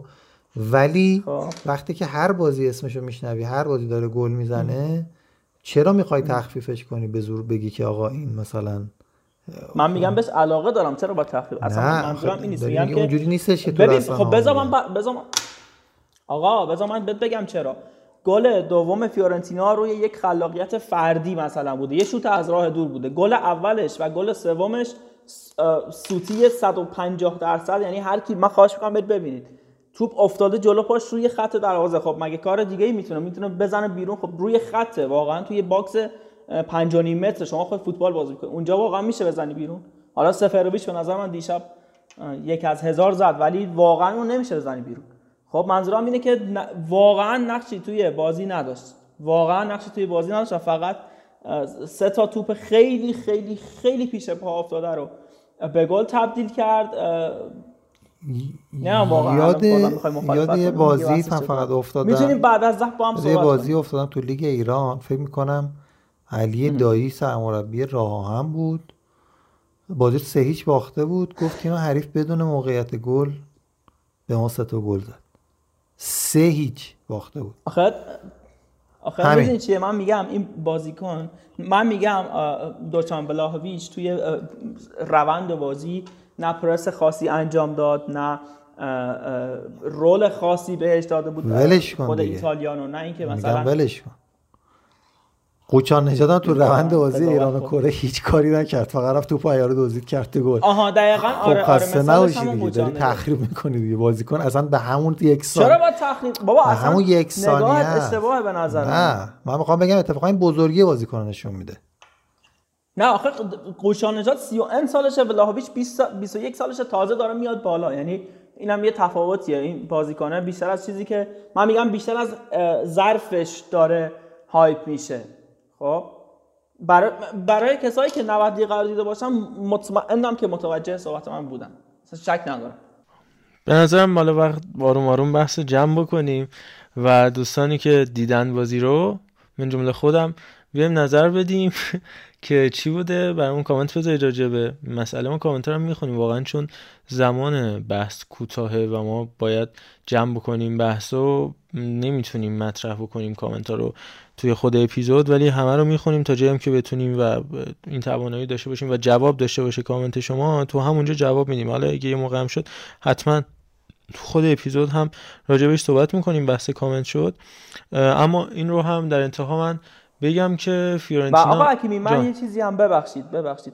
جان سلامت. من این صحبتی که کردم با صداقت تمام میگم که نه به دلیل علاقم به میلان بوده نه نمی‌دونم تعصبم بوده. واقعا اینو نمیگم. گفتم که خود ایتالیانو کلی ازش تعریف کردم و بازیکنایی مثل آلفرد دانکن که دوباره داره روند خوبش توی ساسولو رو برمیگردونه بازیکن خوبی رو احیا کرده. ولی بیشتر صحبتم روی چیز بود. دوشنبه لاهویچ بود. و الا فیورنتینا خیلی تیم خوبی شده. امسال و هفته دو هفته پیش هم فکر چند هفته پیش با آرش هم صحبت کردیم که کلی از این تیم من خودم تعریف کردم صحبت کردم و این همه کردیت بهش دادیم. صرفا منظورم ولاهویچ بود که تو این بازی خیلی نقش نداشت. نه اینکه من چون طرفدار میلانم بخوام که به این تیم یه هیترش باشم یا مخالفش صحبت کنم. می‌خواستم این شفاف سازی صورت بگیره که دوستان ناراحت نشن.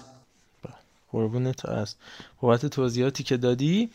در انتها آره اینو می‌خواستم بگم که فیورنتینا چقدر تفاوت کرده از دوران یاکینی و چقدر یه نفر ما باز هم یعنی خیلی کوتاه برگردیم به بحث اولی که راجع به توخل و سولشر داشتیم. اسمش یه نفره ولی واقعا ببین روکو کومیسو سر جاشه. خیلی از بازیکن‌ها همونا هن. حتی خیلی از این بازیکنایی که اومدن و کشف شدن مثل همین ولاهویچ در دوران یاکینی بیشتر بهشون میدون داده شده. اما این مردی که با کت شلوار کلاه کپ می‌ذاره کجا و ایتالیانا کجا؟ یه مقدار از دور شبیه اسپالتیه. ولی خیلی فرق داره. بگذاریم از این در انتها قبل از اینکه بریم سراغ افشاگری های این دوست عزیزمون در حد پنج دقیقه ارفان جان. اگر موافق باشی سراغ بارسا هم بریم. اولین و دومین بازی های جاوی روی نیمکت بارسا انجام شد و البته اگه بخوایم منصفانه صحبت کنیم واقعا جلوی اسپانیول که کاملا بارسا شانس آورد که تونست اون بازی ببره. مخصوصا دقیقه 60 بعد رو کردن بازیکنایی مثل آخوماش تو اولین مسابقه که شاید امضای جاوی بخواد باشه. بازیکنی که بارسا وقتی که ژاوی اومد به بارسا همون اولین کاری که کرد خب چون فیفا دی بود رفتش بازی بارسا بی رو نگاه کرد و تو اون بازی آخو ماچ دو تا زد و خب امضای ژاوی هم این بودش که این بازیکن به ترکیب اصلی تزریق بکنه اما خب اعتماد به نفسش نداشت. ولی حضور عبدالصمد ازلزولی نشون دادش که یه ستاره دیگه داره به وجود میاد. ولی بازم میگم بازیکن مثل حتی گاوی حتی نیکو حتی آنسوفاتی عبدالصمد یا همین آخوماچ اینجور بازیکنها باید آروم آروم باشه. این, اتفاق اینکه برسی به جایی که پنج سال بعد افق عمل کردی خودت بوده ضربه زننده است. واسه بازیکنهای حرفه‌ای مثل گاوی قطعا کمتر اما هر جایی هر جایی باشی وقتی یه افقی داری که تا یه سال گذشته حتی برای تیم بی بازی نکردی وقتی یهویی برسی به فیکس در بازی کردن در اکلاسیکو برای طولانی مدت این مسئله می‌تونه ضربه زننده باشه به نظر من حداقل. و حالا امیدوارم که جاوی به عنوان یک کسی که کاریزما شد این بحث کاریزما شد اون نکاتی که باز همون چهار نکته اصلی فکر کنم جاوی حداقل یکی از کاریزماتیک ترین شخصیت های تاریخ فوتبال اسپانیا باشه. هر چی نداشته باشه کاریزما رو داره چیزی که زیدان داشت و با همون همه کارو در میورد جدای از اون حالا دستیارایی که داره. حالا به حال دیماتا اون توپا رو نزد تا بارسا اون بازی رو برنده از نمی‌خواد بشه اما بریم به بازی با بنفیکا جایی که هری سفرویچ دقیقه 93 اون موقعیت رو از دست داد تا بارسا برای صعود یا به برد مقابل بنف... بایر نیاز داشته باشه یا به نبردن بنفیکا. که خب خیلی رویاییه اما مسابقه بعد بازی جاوی که گفتش ما بارسا هستیم و همه رو می‌بریم یه مقدار منو یاد اتفاقی انداخت که انریکه رقم زد که وقتی گفتش وقتی پاریس سن 4 تا زده ما که بارسلونا این پس ما 5 تا می‌تونیم که در 6 تا هم زد بارسلونا. فکر می‌کنم یه چیزی تو مایه خواب و خیال باشه بردن بایرن. حالا ما بیشتر باید چشم امیدمون به پاهای بازیکنای میشل چسکو تو دینامو کیف باشه که یه مساوی هم تنها تک امتیازشون رو جلوی همین تیم بنفیکا گرفتن اما نباید از عملکرد خارق العاده تلاش فوق العاده و نظم دفاعی عالی بنفیکا بگذاریم. با داشتن رهبری تو خط دفاعی مثل فرتونگن و اوتامندی البته خب اشتباه هم کردن. توپ دمیر به تیر دروازه خورد. چقدر موقعیت گل نکرد؟ ممفیس دیپای و البته گل آفساید آروخو که واقعا نوک انگشت نوک انگشت آفساید بود.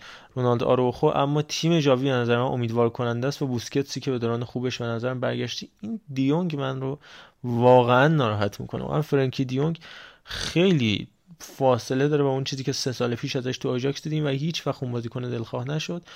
دیونگ اصلا یعنی به نظر من خیلی صحبت کردن حالا تو انتقادهای مدیریتی به لاپورته زیاد هست که اگه بارسا یه بازیکن شیشتونگ یه مهاجم شیشتونگ داشت چی می‌شد؟ حالا بدشانسی که برای آگورو رخ داد اتفاقی که برای سوارز انجام شد. ولی خب گریزمن اتفاق ناراحت کننده تر بود که اگر بود ما, ما خیلی شکایت داشتیم راجع به گریزمن. اینکه اون بازیکنی که باید نشده به درد نمی‌خوره تلاش نمی‌کنه.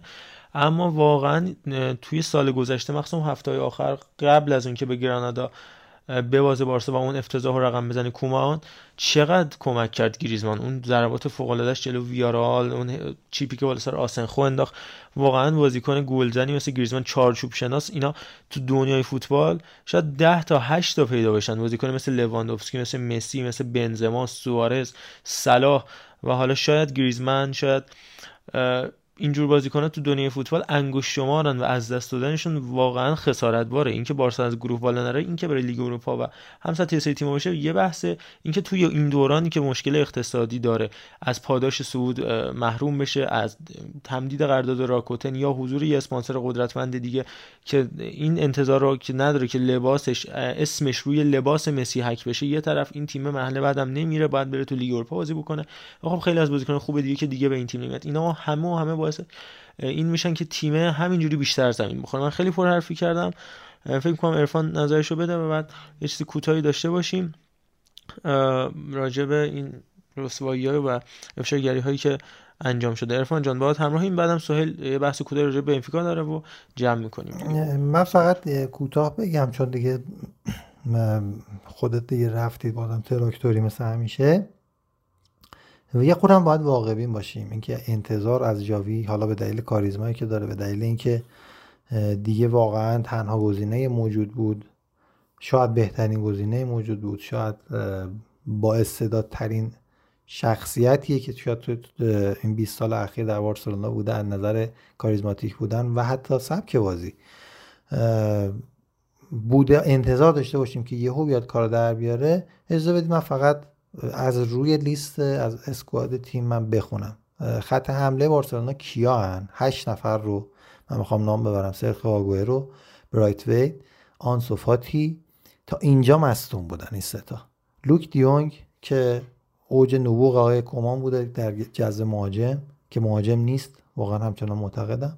منفیس دیپای که خب هست بازی می‌کنه. عثمان دمبله که یه رو بعد مصومیت در اومده. دمیر و عبدالسمد خب کیو بذاره؟ این یه سوال. بریم تو خط هافبک اونجا اوضاع افتضاح داره. سرخی روبرتو که مصوم پدری که مصوم بود.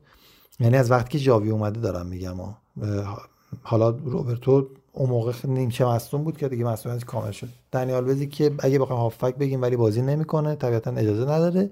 کوتینیو تازه مصومیت در اومده. یه فرانک دیونگ یه دونه بوسکسه. دیگه کی میمونه؟ ریکی پوچه کویادو گاوی اصلا اسکواد تیم در حدی نیستش که اصلا ما بخوایم انتظار داشته باشیم. اسمش بارسلوناه ولی اینجوری نیست. بریم تو خط دفاعی بریم یا نریم؟ یعنی اونجا انقدر افتضاحه که اصلا راجبش نمیشه صحبت کرد. تیم باید از نو بازارایی بشه باید انگیزه بده. این که می‌بینی بازیکن را تیم ب میاره به نظر من صرفا دلیلش اینه که به افراد بگه که به دلیل این مصومیت ها من مجبورم به شما که الان دارم بازی میدم بازی بدم ولی بازم خودم از این اجبار میارم بیرون یک نفر از تیم ب میارم که فکر نکنید جاتون محکم شده جاتون قطعا تو تیم تصویت شده است. به نظر من دلیلش این بوده نکته مثبت اینه که تو این دوتا بازی به هر شکلی که بوده گل نخورد تیم و در کل باز اون کانسپت بازی بارسلونا رو ما در بارسلونا دیدیم تونست مالکیت توپو داشته باشه موقعیت های بیشتر ایجاد کنه تعداد ضربات به دروازه بهتر و بیشتری داشته باشه. ولی خب آره موقعیت 100 درصد هم داد تو هر دو تا بازی به تیمای حریف داد. من احساس می‌کنم آقا ول کنیم. مثلا راجع به جاوی قرار نیست کسی صحبت بکنه و نظر بدیم. بذاریم یه 5 تا 6 تا 10 تا بازی بگذره. سه تا بازی پشت سر هم اسکواد تیم. اونایی که می‌شناسیم اونایی که تیم براش هزینه کرده رو داشته باشه. بعد اون موقع می‌تونیم نظر بدیم. بارسلونا واقعا اوضاعش خراب در نظر بازی کنه یعنی ما یه آنسوفاتی اومد گفتیم که شاید یه خورده دوباره وضعیت خط حمله درست بشه. البته من قبلش به معرضه گفته بودم این پا دیگه به هیچ وقت پا نمیشه. زانوی که چهار بار عمل بشه دیگه چیزی از توش در نمیاد. ولی خب اومد و باز مصوم شد دیگه. حالا باید بشینیم دوباره یه ما دیگه خوب شه آنسوفاتی ببینیم یه رو بهش بازی می‌رسه یا نه. هیچ وقت همزمان نشد. تمام اسکواد تیم در اختیار سرمربی باشن. هم کمان هم جاوی احتمالا تا آخر فصل. خب منم می‌خواستم در مورد بنفیکا یه صحبت کوتاهی داشته باشم و به خصوص حالا در مورد جورج ژسوس سرمربی همیشه موفق این تیم که بعد از سال 2018 که بنفیکا قهرمان شد و جورج ژسوس هم از این تیم رفت یک سقوط آزاد این تیم تجربه کرد به مرتبه سوم می‌شد توی لیگ و رقابتی که اسپورتینگ لیسبون توی پرتغال دوباره بهش برگشته بود رو و دو قطبی شده بود بین اسپورتینگ و, و پورتو. کلا قافیه رو باخته بودن. چند وقت پیشم که با مسئله تعویض مدیریت همراه شد و فکر کنم روی کاستا مدیر تیم بنفیکا شد به صورت رسمی. و این تیم در یک بحرانی کلا به صورت سراشیبی داشت طی کرد که با برگشتن با اومدن روی کاستا و انتخاب درستی که داشت جورج ژسوس همه چیز این تیم رو به نظر من دوباره عوض کردن. تک و توک حالا هر وقت وقت کنم نگاه می‌کنم بازی های لیگ پرتغال و حالا مهماشو واقعا شکل تیمشون دوباره داره به اون ابهت قبلی می‌رسه. بازیکنای مثل اورتون حاضر میشن پیشنهادهای تیمای بزرگی رو رد کنن به بنفیکا بیان و شرایط استیبلی رو برای یکی دو فصل تجربه کنن.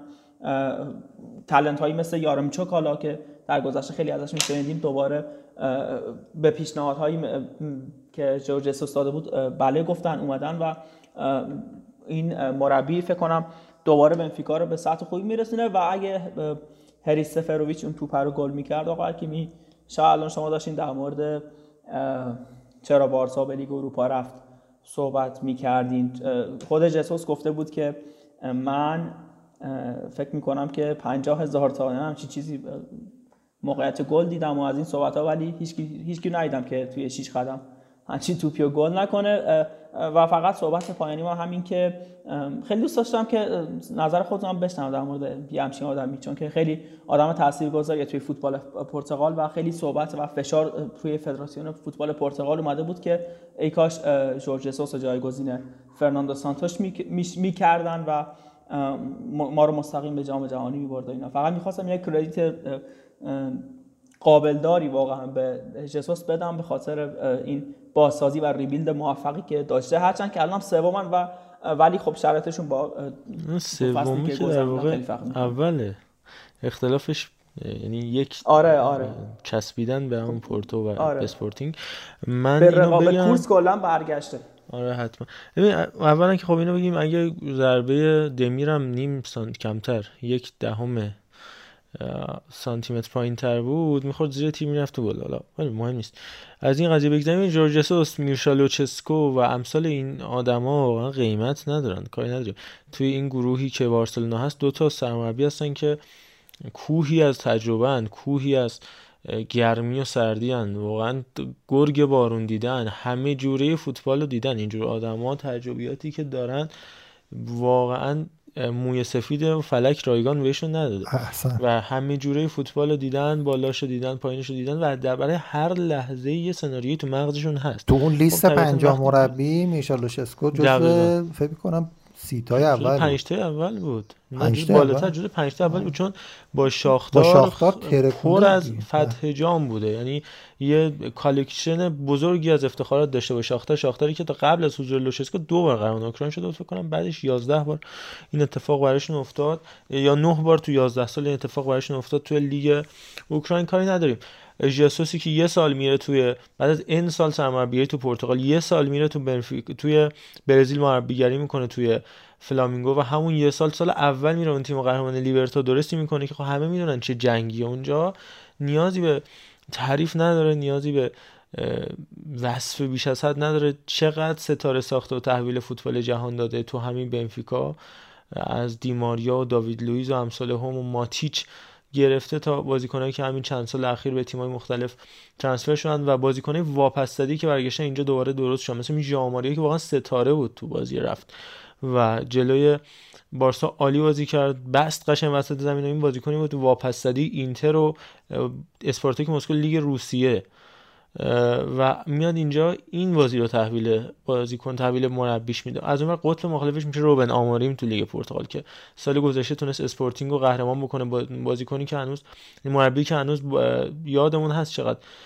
فکر کنم دو سه سال گذشته از دوران بازیگریش و گرون یکی از گرونترین مربی تاریخ فوتبال روبن آموریم. اینجوری نگاش نکنیم. بنده فسخش 15 میلیون یورو بود که بعد حالا ناگلزمن اومد نزدیک 30 میلیون. جزء ده مربی برتر گرون دنیا روبن آموریم که الان اومد به اسپورتینگ قراردادش با براگا فسخ شد و شد سرمربی اسپورتینگ لیسبون و تیمش رو هم پارسال تونست قهرمان بکنه. دقیقا نقطه مقابل ژسوسه طراوت جوانی و اون تجربه فوق العاده که ژسوس داره و نشون داده دیگه.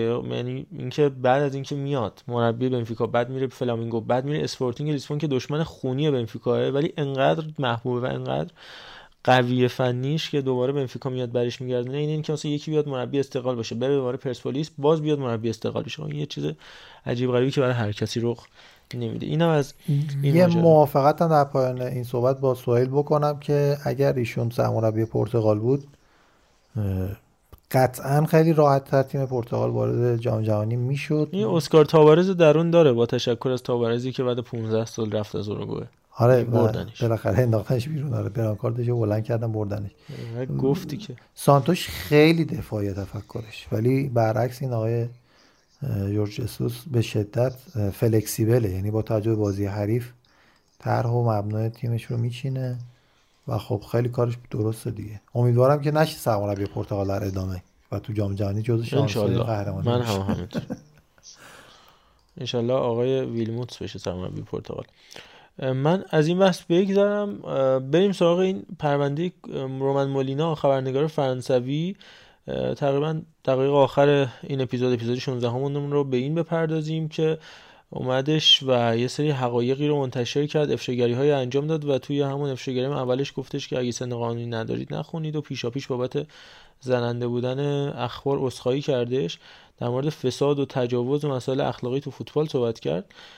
در مورد مهاجم حال حاضر مونپلیه گفت الی واهی که گفت به خاطر درگیری فیزیکی با سرپرست آکادمی کان از این باشگاه اخراج شد و تهدیدش کرد و دوستاشو اوورد تا مقابل ایشون خود ارضایی بکنن و هشت نفری جلوی سرمربی سرپرست آکادمی خود ارضایی کردن با دوستاش. این از این.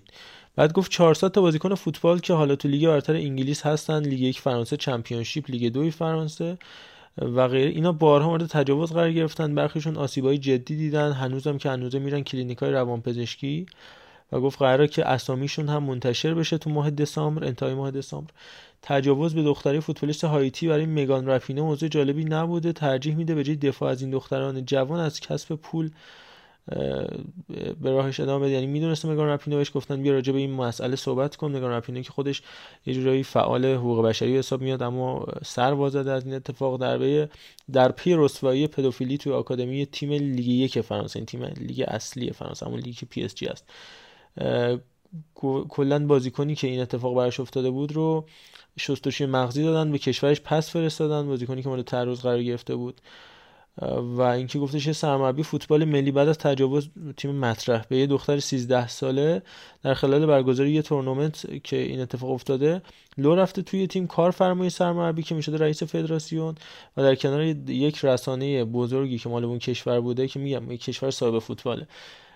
در سال 2017 میاد این سرمربی اخراج می‌کنه. حالا بعد بریم ببینیم کدوم سرمربی بزرگ سال 2017 اخراج شده.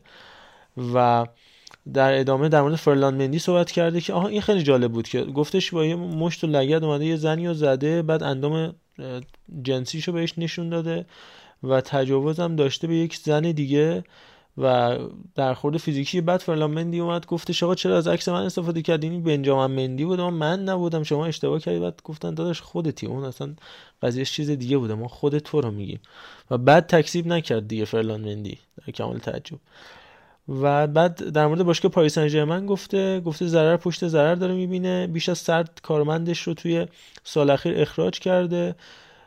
باشگاه و کارمنده باشگاه از لئوناردو به خاطر نوع رفتار و حرف متنفرن و خرید ماروی کاردی هم توسط اون اصلا خواسته توخل نبود. یکی از دلایل اینکه توخل اون صحبت ها رو ضد مالکیت باشگاه کرد که از قصد که اخراج بشه خرید ایکاردی بوده.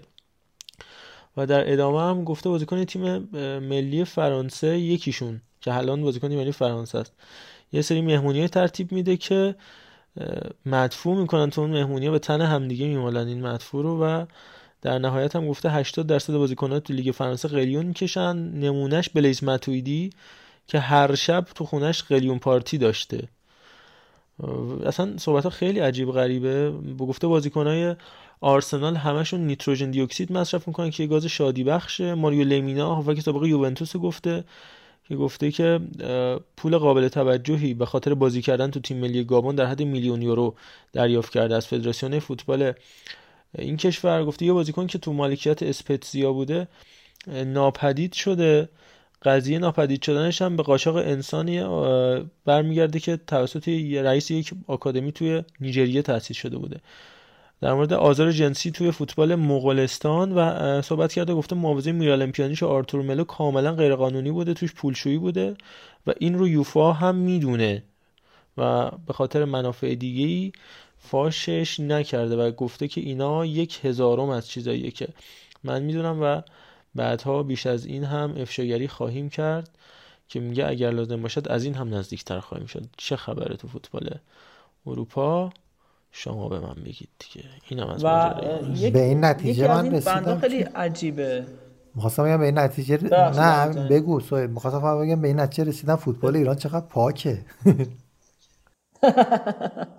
نه یکی از این مفادی که صحبت کرده خیلی واقعا من نمیفهمش میگه که فدراسیون فوتبال فرانسه برخی از سرمربیان فرانسوی رو مجبور می‌کنه که برن تو تیمای ملی آفریقایی کار کنن. اونا قبلا مثلا توی سالهای گذشته دی 6 سرمربی گینه که سابقه کار تو تیم ملی توگو و موریسو داره مثلا به این کار انجام مجبور کردن که چی بشه؟ من اینو نمی‌فهمم. یعنی به اجبار مجبورش می‌کنن بره که چی کار کنه پولشویی تبعید می‌کنن؟ نمی‌دونم واقعا. آها تبعید می‌کنن. فکر کنم تبعید می‌کنن. اینجوری. منظوری که یعنی امتیاز می‌خوان ازشون بگیرن حالا به یه دلیلی فکر می‌کنم چیزی که من متوجه شدم. حالا یه اتفاقی افتاده مثلا یک پولی گرفتن چه می‌دونم یه پرونده دارن پرونده انضباطی پرونده اخلاقی دارن یه همچین چیزی. آره.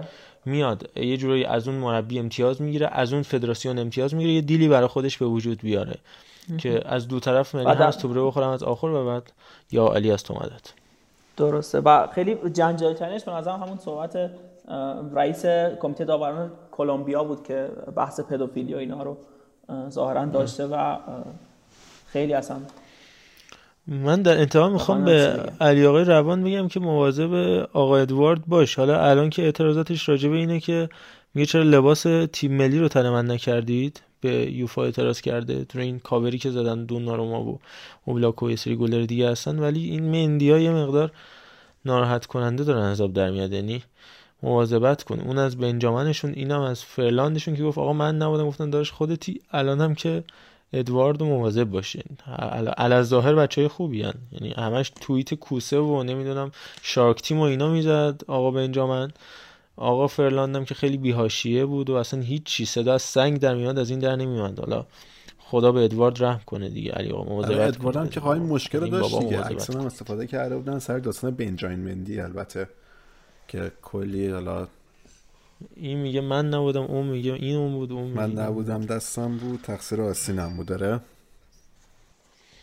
این نیمه دقیقا. بعد نیمه نهایی لیگ قهرمانان یادمه که چهار تا تیم غیر از یه تیم سه تا تیمشون مندی داشتن که گفتن امسال قطعا یه مندی قهرمان میشه که آخر یکیشون شد. دیگه به هر حال دوره گردش دیگه. یه زمان میگن یه مندی قطعا قهرمان اروپا میشه یه مندی هم قطعا به تجاوز متهم میشه.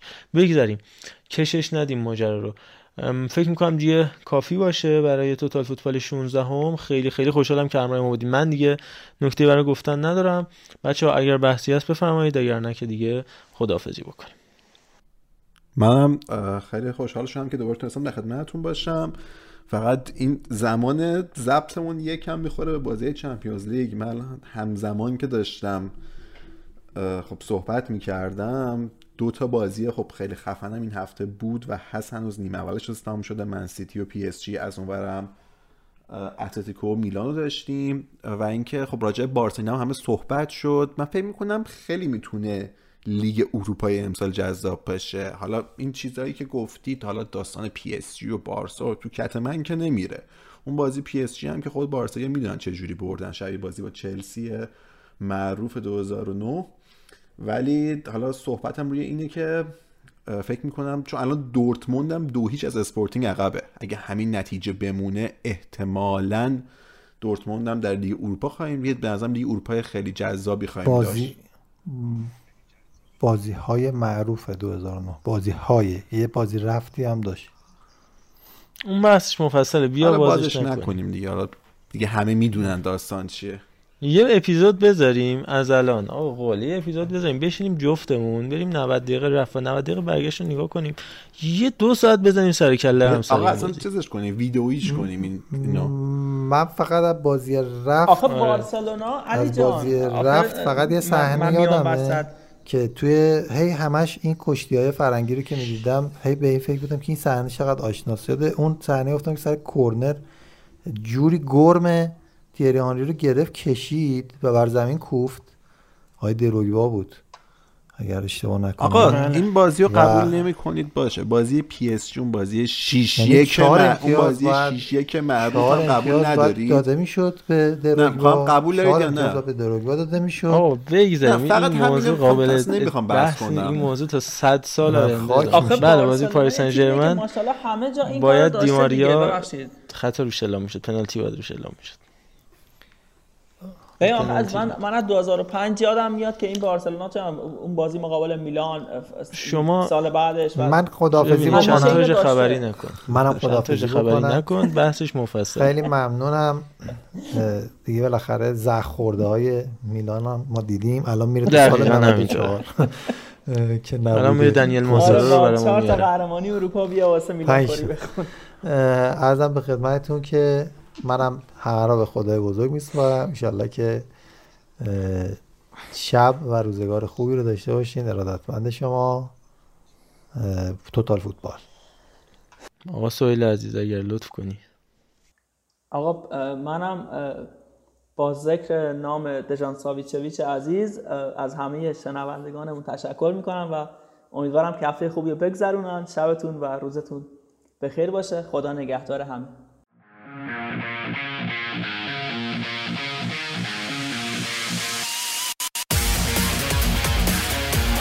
Golazo, golazo.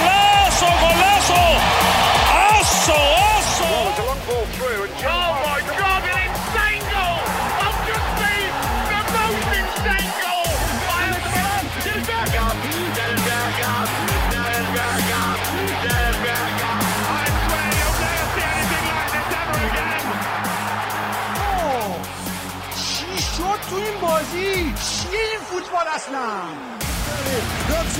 Obama, Obama, Obama, Obama, Obama, Obama!